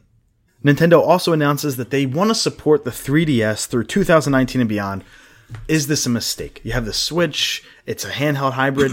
Is supporting this? I know it's got 70 No, something and, and, million and to me, and that's the reason they're continuing. Uh, absolutely. they have to. You can't just like, okay, well, frig the 80 million that bought it, you're beat. However, arguably your biggest franchise on that console, which is Pokemon, is migrating to the Switch now. So you're losing your top franchise. You have Double dip. you have level dude, that would be such a mistake. I really hope they don't. You're right, they very well could. Pokemon well, Gen 8 well, the coming to Switch and the, The 3DS. reason being, not everyone has a Switch. You're right. A shit ton of people have a 3DS. To You're me, right. To me, to me, this is them to make more money. But if let's say this, all right. So there are 17, 18, we'll call it 18 round up million switches in the wild as of right now. Okay. My, uh, Super Mario Odyssey sold 10 million units. Okay. Pokemon, the main series, red, blue, yeah, they usually sell fit 12 to 17. Pokemon's going to sell switches. Of course. It could, the Switch version could still hit that number. Of, That okay. 12 to 17, it could still hit that number. Drive console sales. and there's still more time. There's still more time. and there's still more time before it comes out, a long time. So they're probably going to be in the 20s by then. And on top of that, it's $60 instead of 40. You're driving more revenue. Or unless they kind of just have, okay, here's the Switch version. Okay, here's another 3DS version that's Yeah. Different. I really hope they don't do that. to me. It make, to me, it makes sense for them to double dip. Well, you're a 3DS owner, so Yeah. you want a piece of the pie. Well, that's- as, a non-Switch owner, if they come out with Gen 8 and don't put it on a handheld, you and 70 something million other people, we'll call it Butthurt. 50, 50, 60 million other people that don't own both are totally pissed. Yeah. And I see why. I'm coming from the the You have, you have you have the best of both worlds. so no matter what, You're in a win-win. Now, if you're me and you own both, do you buy both or do you only go with the Switch? I would just go with the Switch if Yeah, I was you. You have to. yeah, me too. I don't think because I, as I you guys say, it. you can still play it on the go. I won't enjoy it as much on 3DS when I have those beautiful HD graphics. Plus, I won't ever play it on the go. I will be No, I, playing I it was on going to say, why wouldn't you on a 50 inch screen TV? That's you know something that we've never. I mean, yeah, we had Exactly, that. We had that back in the day. We had the 64 thing you could do with, with uh, Pokemon Stadium or something like that. I remember we Well, did. no, you could do it in a Super Game Boy and a, and a Super Nintendo it, and, and it, a that was it. GameCube. That was you it. could do it. So you could do it on a screen, but it's still just the Game Not Boy in game. these graphics, though. Exactly. Yeah. Beautiful 1080p HD RPG. Anything else rhyme with that? Uh, that I can throw on my TV. Uh. To make me happy. Are we done? Yeah, that, that, that, that's about it. PS4 is up to 79 million units shipped. Not sold, but shipped. And that's goddamn impressive, man. And I'm- you know, I mean, I have four of them, so I had, I had, you know, at least I'm up there. Like I contributed more than one, so I feel like I'm a big part of the reason that they sold. Yes, so you've contributed four, four or six? I'm on my fourth, Fourth, yeah. Your fourth PS4. Doesn't own a Switch. Fourth PS4. Tell me how that and they were all under warranty, by the way. We have the NPD Group uh, system and game sales for the month of March. This is like my favorite Yeah. segment every month. And I'm probably gonna be pissed. Um, the number one selling console for March was PlayStation. PlayStation 4. It was the best selling console in March and the top 10 games for March. Number 10, hanging on the list, Monster Hunter World. Okay. Seems to have fallen Yeah. off a little bit, but still hanging There's the still top 10. people on Twitch. I see. Number 9, NBA 2K18. Number 8, and this is awesome to see, Ni no Kuni 2, Revenant Kingdom. Number 7, shocking, Mario Kart 8. Oh shit. Yeah, shocking. Um, that, you know, hint, hint, Odyssey's not on here. So it's like, good for them. Uh, number 10, 9, 8, 7. Number 6, Call of Duty World War II. Number 5, Grand Theft Auto. 5. Just n- never leaves. And at the bottom, they finally wrote something. Grand Theft Auto 5 refuses to stop making the top 10 list in spite of having released in 2013. Hardware spending was down 32% uh, over the same period last time, mostly due to the Nintendo Switch. Year to date, Xbox One has driven hardware spending up 13%. But they're basically admitting GTA 5 is still relevant Yeah. five Yeah. years later. I That's don't insane. understand it. Crazy. Number four, Kirby Star Allies. I do not own it. Number three, MLB 18 The Show. Number two, Sea of Thieves. And number one, Far Cry 5. That's solid list. It's a different list, which I really like. It doesn't have your standard Yeah. fare on there outside of outside of Call Grand Theft Auto 5 and Call of Duty. Uh, it's got different types of Yeah. games. Who would have thought that Ni no Kuni, Monster Hunter, Kirby, Far Cry would be on the top list? That's awesome to see that the gaming space is expanding to not just your main like hardcore titles. Uh, the SGDQ 2018 schedule is out. We went over the games already. Uh, we don't have the official schedule up until now. We do. It is available at gamesdonequick.com, and you can just go to the schedule portion to check out the schedule for yourself. I looked through it. I was going to go through the games and the times and all that. We are running really, really tight on time today, so I'm going to skip that. The Sonic Mania Plus trailer got announced uh, for July 17th. The trailer came out. It showed off two new playable characters, Mighty and Ray. I actually picked Sonic Mania back up recently, like oh, very very recently. Oh, wow. I was stuck on a level. Um, I decided I'm just going to plow through it Yeah. and try my best. I got through the level. I- I don't like- know how. I thought you were like, I still didn't beat it. I still don't know how, and then I'm I'm near the very end. I think I have only two or three stages left, but I don't know how because that one level was really tough, but it's still really fun. So I'm totally when I turn that switch on, it's in Sonic After God Mania. of War. It's in Sonic Mania. I played it last night. Yeah. I played it for like 30 minutes. I beat two levels last night, so happy about that. So Mania Plus is coming out. I will not be picking that up because I have the original, and you can actually buy the content for Plus if you already own the original, so you don't have to rebuy the whole game. Makes sense. So it's pretty good for Nintendo and, and I guess even PS4 and Xbox for doing that too. Tacoma is coming to PS4 on May 8th. That is a um, depressing game, I guess. You're a person out in space by yourself. Could be effed up. Sounds could be boring. Uh, it's it's like atmospheric. It can be very kind of ha- like harrowing, like almost an anxiety attack yeah. because you're out in space alone and it's kind of immersive. But uh, anyway, St- Strange Brigade, uh, excuse me, Strange Brigade gets a release date of August 28th. This is a game I remember from last E3. I said Strange Brigade. Where do I know that from? It was last E3. There was this really cool trailer of like the 1930s with these four people that are in like this Wild West or African setting and they're doing they're like bandits and they're trying to rob stuff. And I was like, this game looks friggin' awesome. Well, now it's coming out in August, so that's cool. I don't have friends, can't play it with anybody. Uh, Wolfenstein 2 on Switch got a release date. It is coming out June 29th, my brother's birthday. So shout out to Wolfenstein 2. But everything's got to come this way. But it's going to be a full $60 game, so I'm kind of over that. Actually, be more, you bastards. update dark souls remastered on switch did get delayed as we reported last week but now the network test is also delayed Uh-oh. um, so the free demo you're going to get has been delayed only on that switch be a good thing. only on switch well they're delaying it because they delayed the game so why not just push the network test back but the ps4 and xbox one are still a go the remastered are still coming out on time only the switch version has gotten delayed Music to Monopoly. I knew it. I knew it. I knew it, you bastard. Uh, I do have two reviews, and they're kind of the same this week. I have the Nintendo Labo Variety Kit review, and they finally this morning dropped the robot one. So we'll do the Variety Kit real quick. The magic of Labo is in building uh, is in building of each of the complex cardboard toys. For an average adult, the building process can be tedious and mind numbing, though never too challenging. And they did say for an adult, not a child. But the building and playing experience with a child can take on an entirely fresh dimension. Sadly, once you've built each kit and play with it for a while, there really isn't much to do. that's- but if you have imaginative children in your life, witnessing them Witnessing their reaction to this DIY tour workshop is a treat all in itself. For creative kids, the magic of the kit is in assembling the cardboard accessories. 6.5? 6.9.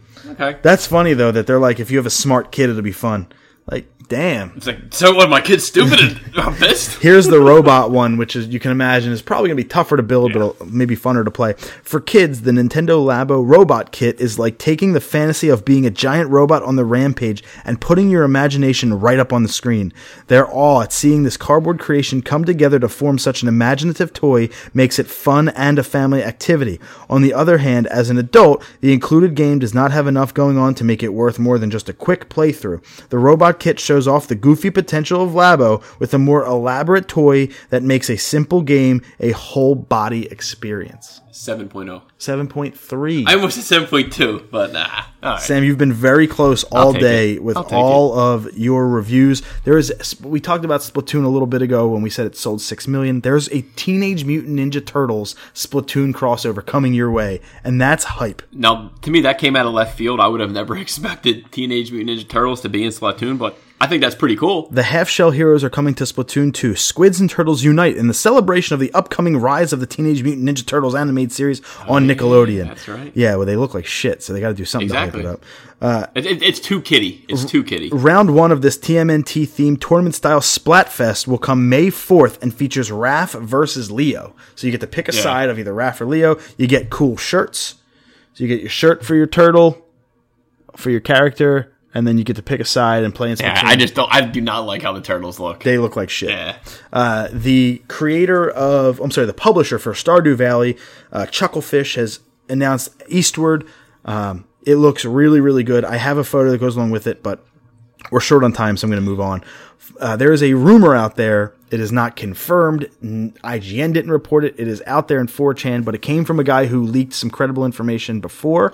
So take this with a huge, salty, salty grain of salt. That Fortnite's Battle Royale mode may come to the Nintendo Switch, which would be huge. I'm not, I'm not surprised. It would be huge Everything comes to Switch. It just just give it time. Everything's coming Oh, to Switch. forbid. Here is our theme song. Everything is coming to Switch. I apologize. It's our new show. It's, it's our new show. Everything's coming to Switch. I'm gonna re-listen to this episode in six months. I'm gonna just laugh at myself, like, God damn it. and everybody's gonna laugh at me for that because I can't sing. Uh, moving on, Sam. We're done the gaming section. George R. R. Martin says that Book Six, The Winds of Winter, will not be coming in 2018. In his blog, he wrote, "quote No, winter is not coming. You bastard. Not in 2018 at least." That sucks. We're not going to have it in time for the show. I don't yeah. want it to be No, no, the time you- show you- you don't give me the show's definitive ending, and then let me He just it. has his hands in too many different things, too many Sure. different shows. He has too many different projects. He, he probably can't even have time to wipe his ass, let alone write this damn book. Sure, All right, maybe 19. That sucks. definitely Yeah. 19. He's I don't know, man. the clock is ticking here, brother. Literally, his his ticker is ticking. Uh, Amazon Prime, the pricing is going up to hundred and twenty dollars a year from the hundred dollars it's at now. A twenty percent price increase on June sixteenth for existing customers such as you and myself, and May eleventh for new subscribers. You bastards. So does that mean on May 10th, if you sign up, you get it for 100 and then it goes up 20 bucks in just a month later? No, I, I think I that, I think I think like. that would be next year. I, wonder, think. I wonder what that looks like. So do I cancel my Prime on No, May no. 9th and then so ours is. I think I think I renew mine in September. So in September, I'm gonna have to pay 120 bucks. I hope so. I mean, I, I'd rather. I don't know I, I, I don't hope so. I'd rather just pay a 100. Yeah. But I mean, you be you. I, I don't know when mine is. I have no idea. yeah, I, I, I checked recently just because I was like, ooh, 120. Ooh. I got no idea what card it comes from, and I mean, it, it's definitely worth it, but it's like, ah, come on, Amazon, like, stick at 100. It's fine. I, I that- that sucks, man. Now it's still going to be worth it for what It is. how much we use Yeah, it for the Prime 100%. Video and for all the shipping. I buy everything from Amazon, but now I'm going to want to buy even more to get my money's worth Exactly. for that shipping. But I don't. Groceries I, and But shit. at the same time, I don't want to have to like. I don't almost don't want to have that like reason. Like, ah, well, I- Exactly. I have it. You Yeah. know. So we'll see. 120 bucks though is like It's, getting- it's, it's up there now. earlier this year they bumped it from 10 to 12 a month so you saw this one coming Yeah. so it's not True. like this is like a brand new thing Yeah. kind of saw it coming but we just hoped it never would have came and it did uh, on to the wwe the greatest royal rumble event from saudi arabia was last night it was actually yesterday at noon uh, here over on the east coast of the united states you and i watched the whole thing I can't. I can't believe I I sat through the six hours. and we're gonna have to get through this pretty quickly Yeah. hopefully within five ten minutes uh, maybe at max Yeah. but here is every match that happened with the results and then we can just chime in whenever Yeah. we feel like um, there was beautiful pyro to start they basically went all out Yeah. for pyro all night fantastic looking triple h and john cena started the night cena goes over clean as a whistle Yeah, but was, I thought it was a little. It started too slow, a little slow for me. it was a little slow, but you know, But I think these dudes just wanted to be the openers for Yeah. the first ever match at, Yeah. in Saudi Arabia. for what it was for Triple H and and John Cena, it, it, it was, it was a decent match. Yeah, and then they had the piss break match for the cruiserweights, uh, Cedric Alexander and Kalisto. Cedric Alexander goes over clean, so the champion retains. Yeah. Get used to that uh, for the rest of this. The Raw Tag Team titles, the Deleter of Worlds, Woken Matt Hardy and Bray Wyatt versus The Bar, Sheamus and Cesaro, who were recently moved to SmackDown. Yeah. So for the Raw Tag Team Championships, we had a team from SmackDown. Yeah, going in, you're like, well, the bar ain't winning. The bar ain't winning. There was a vacant title because uh, Nicholas and Braun Strowman vacated the titles on Raw the night after WrestleMania.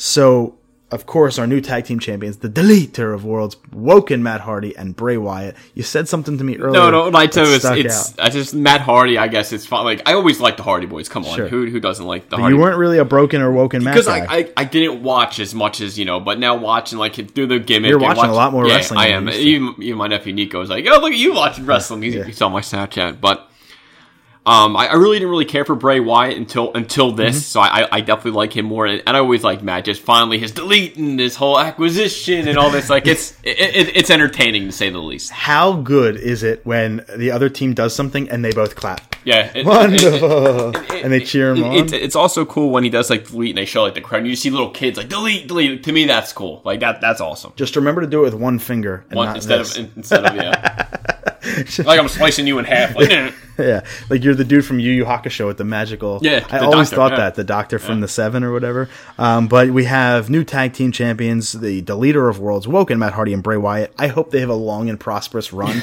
I hope they recruit. Oh, I'm, I'm sure they will. I, I hope they recruit more Woken warriors, maybe the Miz Taraj, and they get them in there because Bray Wyatt and Bo Dallas are brothers in real life. So get them in there, make this thing real, make Yeah. it a big stable of four, five, six, seven, eight people that just follow Matt and Bray, and they're like this, and they just go on an expedition. an expedition of gold, and then we can transition into the U.S. title match between Ma- uh, Jeff Hardy and Jinder Mahal. Jeff Hardy goes over quick. I actually wrote quick and clean um, because it was a clean finish, but the match sure as shit wasn't clean. yeah, I mean, eh, I mean, in my head, I I knew Jinder wasn't going to win this. Right, he's on Raw as Um, well, and Matt's on or Jeff's on SmackDown, where the U.S. title Yeah, is. so- there was one.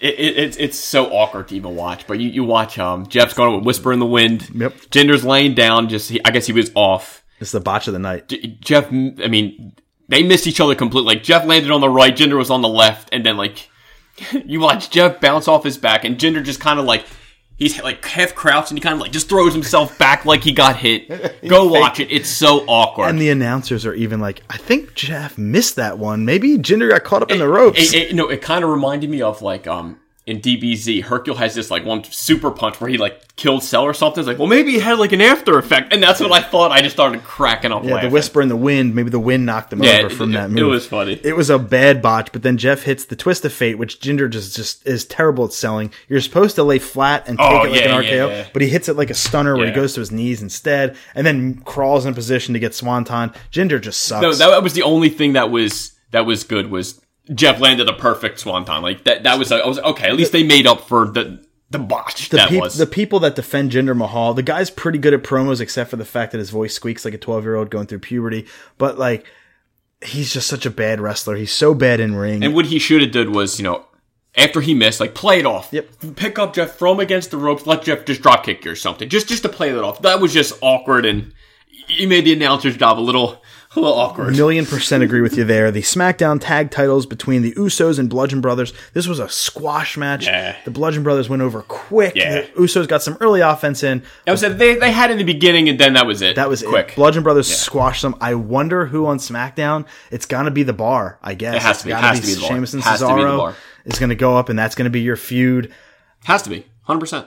But that means the Bar's got to turn face. And they're setting it up with some comedy stuff to get them over, and they're pretty over. I don't care for it. That would hurt the SmackDown tag division for me because the Bar were just in the Raw tag team title scene. I want a new, fresh tag team in there. And I guess you can argue that the Bludgeon Brothers are that, but they're two vet- veterans that they repackaged into this. I mean, they're just two former members of the Wyatt family, Luke Harper and, and, and Eric Rowan. So Yeah. it's not like they're fresh new call ups from NXT. The Authors of Pain are on Raw. So it's like, eh, who the hell's going to do it? I guess it's got to be the bar, uh, but SmackDown tag titles. And then we had the Intercontinental Championship ladder match between Samoa Joe, The Miz, Seth Rollins, and Finn Balor. Uh, Seth Rollins, guess what? The champion retains. It's a pretty cool ending. Yeah, he jumps off the top rope onto the ladder and just speeds his way up, and and as he takes the belt, the Mm-hmm. Ooh, belt smacks Finn. Finn. right in the eye. So it, like right on his eyelid, there's a nice gash, blood. That like it, it's, I don't, know, I don't know if. I don't know if you noticed because when when Seth saw that he was bleeding. Seth saw has the belt, then he just like is all happy and looks at Finn like, oh shit, like notices there's blood, and there was that look of concern, like, oh shit, you alright, my bad, like, I was like, alright, This wouldn't be the first time Seth Rollins inadvertently injures Finn Balor. As we all know, last year at SummerSlam, or two years ago. shoulder? Uh, he threw him against the ring, uh, against the barrier outside the ring, separated his shoulder. Finn Balor was out seven months. So this is not the first time he, hurt- carries his tradition on. hurts Finn Balor. You just can't stop hurting Finn Balor. Uh, but Seth Rollins retains. Then we had the Daivari brothers versus some Saudi wrest- wrestlers, which was really cool for the people in attendance. Yeah. That was like the loudest pop Yeah, of the night. It was, it was the home match. you Exactly. know, yeah. So it was really cool. There was like a confrontation between these four Saudi wrestlers and the two Daivari brothers who were from Iran and made that very known. Yeah. And the, they get taken out by the four Saudi wrestlers. So it was really cool for the home crowd to be able to see something like that. Oh, but, so but real quick before the Jinder and, and Jeff, like Jeff got a huge pop, and then the Jinder basically almost home gets booed. Yeah, that was funny. that was awesome. uh, AJ versus Nakamura, which was the biggest disappointment of the night for me. Um, better match than they had at Mania. You feel like Nakamura could go over. This guy is now 0 for 4 Yeah. in but I- WWE you- title we- matches. We, me and like AJ's gonna win. and then they do a double count out. and AJ Yeah. retains. Yeah, that, that- was kind of it was like like what they what they play like. Oh, AJ's pissed. He just wants to Yep. beat him up. I was like, ah, no one wants to see a disqualified match. No, it's a dusty finish. It's just Yeah, so, on pay per views. I hate them, uh, but this is going to pay off somewhere. Yeah. Whether it's at Backlash, whether it's on SmackDown, whatever, we're going to finally get that proper. Where I think AJ finally loses it to Nakamura because he's 0 for 4. They got to do something with him unless he goes up against Har- Jeff Hardy for the U.S. title. Yeah, has, they have to change it up. They have to do something. Nakamura needs a belt. I agree. And and then that sets up Nakamura versus Daniel Bryan when Daniel Bryan's done with the Miz, and then Daniel Bryan can be your champion Yeah. for the next year. So it's the, the roadmap is there Yeah. for these dream matches. Um, they just have to pull the trigger. So I want them to do that. But the double count out was a little, disappointing. The casket match versus Taker and Rusev. You said you noticed something on Rusev's face a couple times during the match. Yeah, just like I, I- guess you know you're you're. It, it was okay. It's now was what Undertaker's 16th casket match. It was Rusev's first, and there was two moments in the match where I, I don't know. Undertaker was doing something to Rusev. One time, I just two times I noticed he just has this big shit-eating grin on his face, like I'm about to get messed up by the Undertaker. like who wouldn't want to just get signed up to just lose to the Undertaker? And also, Aiden English on the outside gets taken down by the Undertaker. Oh, he A gets- huge tombstone. Dude, he weighs like hundred. Dude, he like Yep. threw him up. I was like, oh, this guy's going down. both both of them fit into the casket. Undertaker slams the casket door on both Aiden English and Rusev Yeah. and goes over. That was cool. figure. That was that was a cool one. then we had Brock Lesnar and Roman Reigns in the worst Oh, cage match of all time. If there was a challenge flag, technically Roman Reigns' foot hit hit the ground first. but it's both feet, and technically you're right. Even still, Roman it Reigns. hundred percent. It was still Roman Reigns. so hopefully they bring that up. Eh, they have to. Raw. To, to me, that's why I told you this is their argument where they have their their rematch. Oh, my foot hit the ground first. Blah blah blah. the worst part about this whole thing was that It's the same thing every time. there's two problems with cage matches. Number one, and this one particular. Number one, I hate that you can escape through the door. Dude, what? bo- it's so did- boring. I asked Toby that was that always a thing. I don't soo- remember that ever. As soon as they instituted a door on the cages, Pissed. yes, As soon as it, takes it out. Of it to me, so once you say open door, what's the point of having the cage? Yep. No point having. I would literally just run out. Bell Dude, rings, stupid. I run. That's stupid. I, I, to me, that rule should be changed. That open door, door shit sucks. And the second one is you could pin them. I saw Brock Lesnar go for pins in a cage. The the the object is to get out of the Yeah, cage. that's dude. I, I, to- I did get not. a I, didn't, pinfall. I feel like that was like one of the worst things I saw during the Yeah, I fived him twice. He, I hate Roman Reigns and I hate Brock Lesnar and I hate this feud. I'm- I'm over it. I'm Yeah. waiting for it to Yeah. end. Brock to leave the company and Roman yeah, to go. let let go Roman away. win it or something, and lose it to somebody. Yeah. Just it has to go. I- I'm just so I'm tired this. of seeing the same shit. The first ten minutes is Brock messing with Ro- the same two moves he had. The only two moves he has. Yeah, suplex and, an F5. yeah, that's it. And then Roman spears him. They break through the cage, which is supposed to be this awesome moment. But then you see the zip ties that were Oh my, dude, flying off. Dude, so there bad. was a, the camera angle where I think it was them on the floor, and right, like as you're looking at Lesnar, you just see a cut zip tie. Yeah. I was like, oh my god, with the, with the camera, what an idiot. but yeah, that, that match, I was I was couldn't wait to get over. Yeah, Lesnar's back next hits the the, big one. ground. Lesnar hits the ground first, but his feet never hit. Roman's technically hit first, but they gave Brock the match. We'll see where they go, but I just I don't care. I almost want to fast forward. Yeah. Then we get to the first ever 50 man Royal Rumble, the greatest Royal Rumble event. Daniel Bryan and Dolph Ziggler begin the match. And there was Awesome. some some this was the best They- they part of the were- night. Dude, Ziggler's the man. I, really like Dolph Ziggler. And like, you, I really will then you'll love his team with with Drew McIntyre. They were Yeah. great together. because he, I watched him hang on like 18 times over the ropes. very Shawn Michaels esque. I, I thought he was going to go, go a little longer than he did, but Same. Yeah, so uh, predicted Daniel Bryan being in the final four. I thought he was going to he, win he it. set a new record. He did, but, but lost. But obviously he did because there's 50 who, men. Who has the record and who has the? Which was almost my trivia question. Rey Mysterio or Shawn Michaels? I forget which one. Which my question was, who has the longest record and won? Rey Mysterio. Correct. Yeah. Um, That was almost my question. 2006. So, um, 62 minutes. But of course, this had 20 more people Yeah. and was 90 seconds Yeah. between. Of course, he has the record, but Yeah. whatever. It was cool because him, Big Cass, and Braun Strowman are the final three. You had Rey Mysterio, you had uh, Mark Henry, you had some NXT It was good, it was kind of good to see Henry, even though he retired 11 months ago. But it was still good to see. It was cool, uh, and it was a fun match. There was nothing amazing about it, but it was fun. yeah, it, it was fun. and you're and you have the big Cass Oh, and Daniel we Bryan. do have to mention Titus. we, oh, we will. Um, they uh, had the big Cass and, and Daniel Bryan feud coming to a head. They're wrestling at Backlash next week. Um, they were two of the final three. Big Cass eliminates Daniel Bryan, Yeah. which means Daniel Bryan's going to go over on Big Cass, but I think we could all see that coming. Then Braun Strowman eliminates Big Cass, becomes the winner, gets this giant trophy, a nice green oh, belt. Oh, humongous. Wins- that was awesome. Yeah, wins it. Yeah. But I think the moment of the match is Titus World slide. Oh my God. It's usually Titus Worldwide, but he's running down, trips on the mat, and just baseball slides head first, completely You, under the ring. you don't see him. Like if there's anything under there, he's dead. I have to find a GIF and get that. Oh, I have that's to find you have to and make get that on the Instagram. Download an app, make your own because I'll, I'll throw that on my uh, my Instagram story for everybody because it was just absolutely hilarious. Yeah, I have to find. Fa- that was my favorite that. moment of, Of the, the night. Of the night, It was so funny. Even the announcer was like, "Best moment in history." Yeah, It Titus. It was tweeted it hilarious. out. It was it was all fun, but it was just a standard glorified house show. Nothing happened. You had one new champion, but there was a vacant title, and every other champion retained the title. So we'll see how that goes uh, as we go into Raw and then Backlash a week from tomorrow. Sam, it's time for our pick of the week, and then we'll get out of Yeah, here. well, no surprise, just because it's it was freaking awesome. Go see Avengers: Infinity War. Need I say more? I that's all I had. It's literally all I wrote. It's the movie is absolutely fantastic. yeah, I wanted to stay away from that as our pick of the week, as we did with God of War mm-hmm. last week. I'm going to go with there's every every band that you love was once an opening act, mm-hmm. and um, there are bands that you go see that you never heard of that just completely surprise you. Jukebox the Ghost was one of them that mm-hmm. just completely hit me so hard. Well, this band, Heavy Things, they were Yeah, the first You, said a lot of good things about them. they were the first band for Hawthorne Heights the other night. The one of four. They literally started at seven o'clock with eight people in the crowd. They when I was backstage, they their manager Yeah. said he counted the front row was eight people, and they didn't deserve that. They deserve every everything that's coming their way in terms of success. This band blew me away. They sound nothing like Hawthorne Heights. They sound a lot like Every Avenue oh, okay, I like every avenue. Um, a lot like every Avenue, especially from the voice.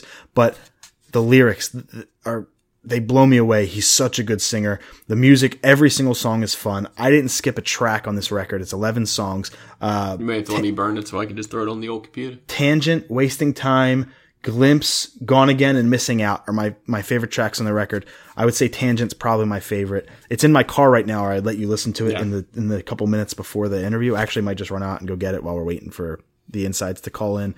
But this record was they they well thank you guys for the record but it's normally 10 bucks um, on itunes. Um, it's available on spotify if you want to go listen to it on spotify. Record of the year so far. Wow. no offense to anybody we've had on the show.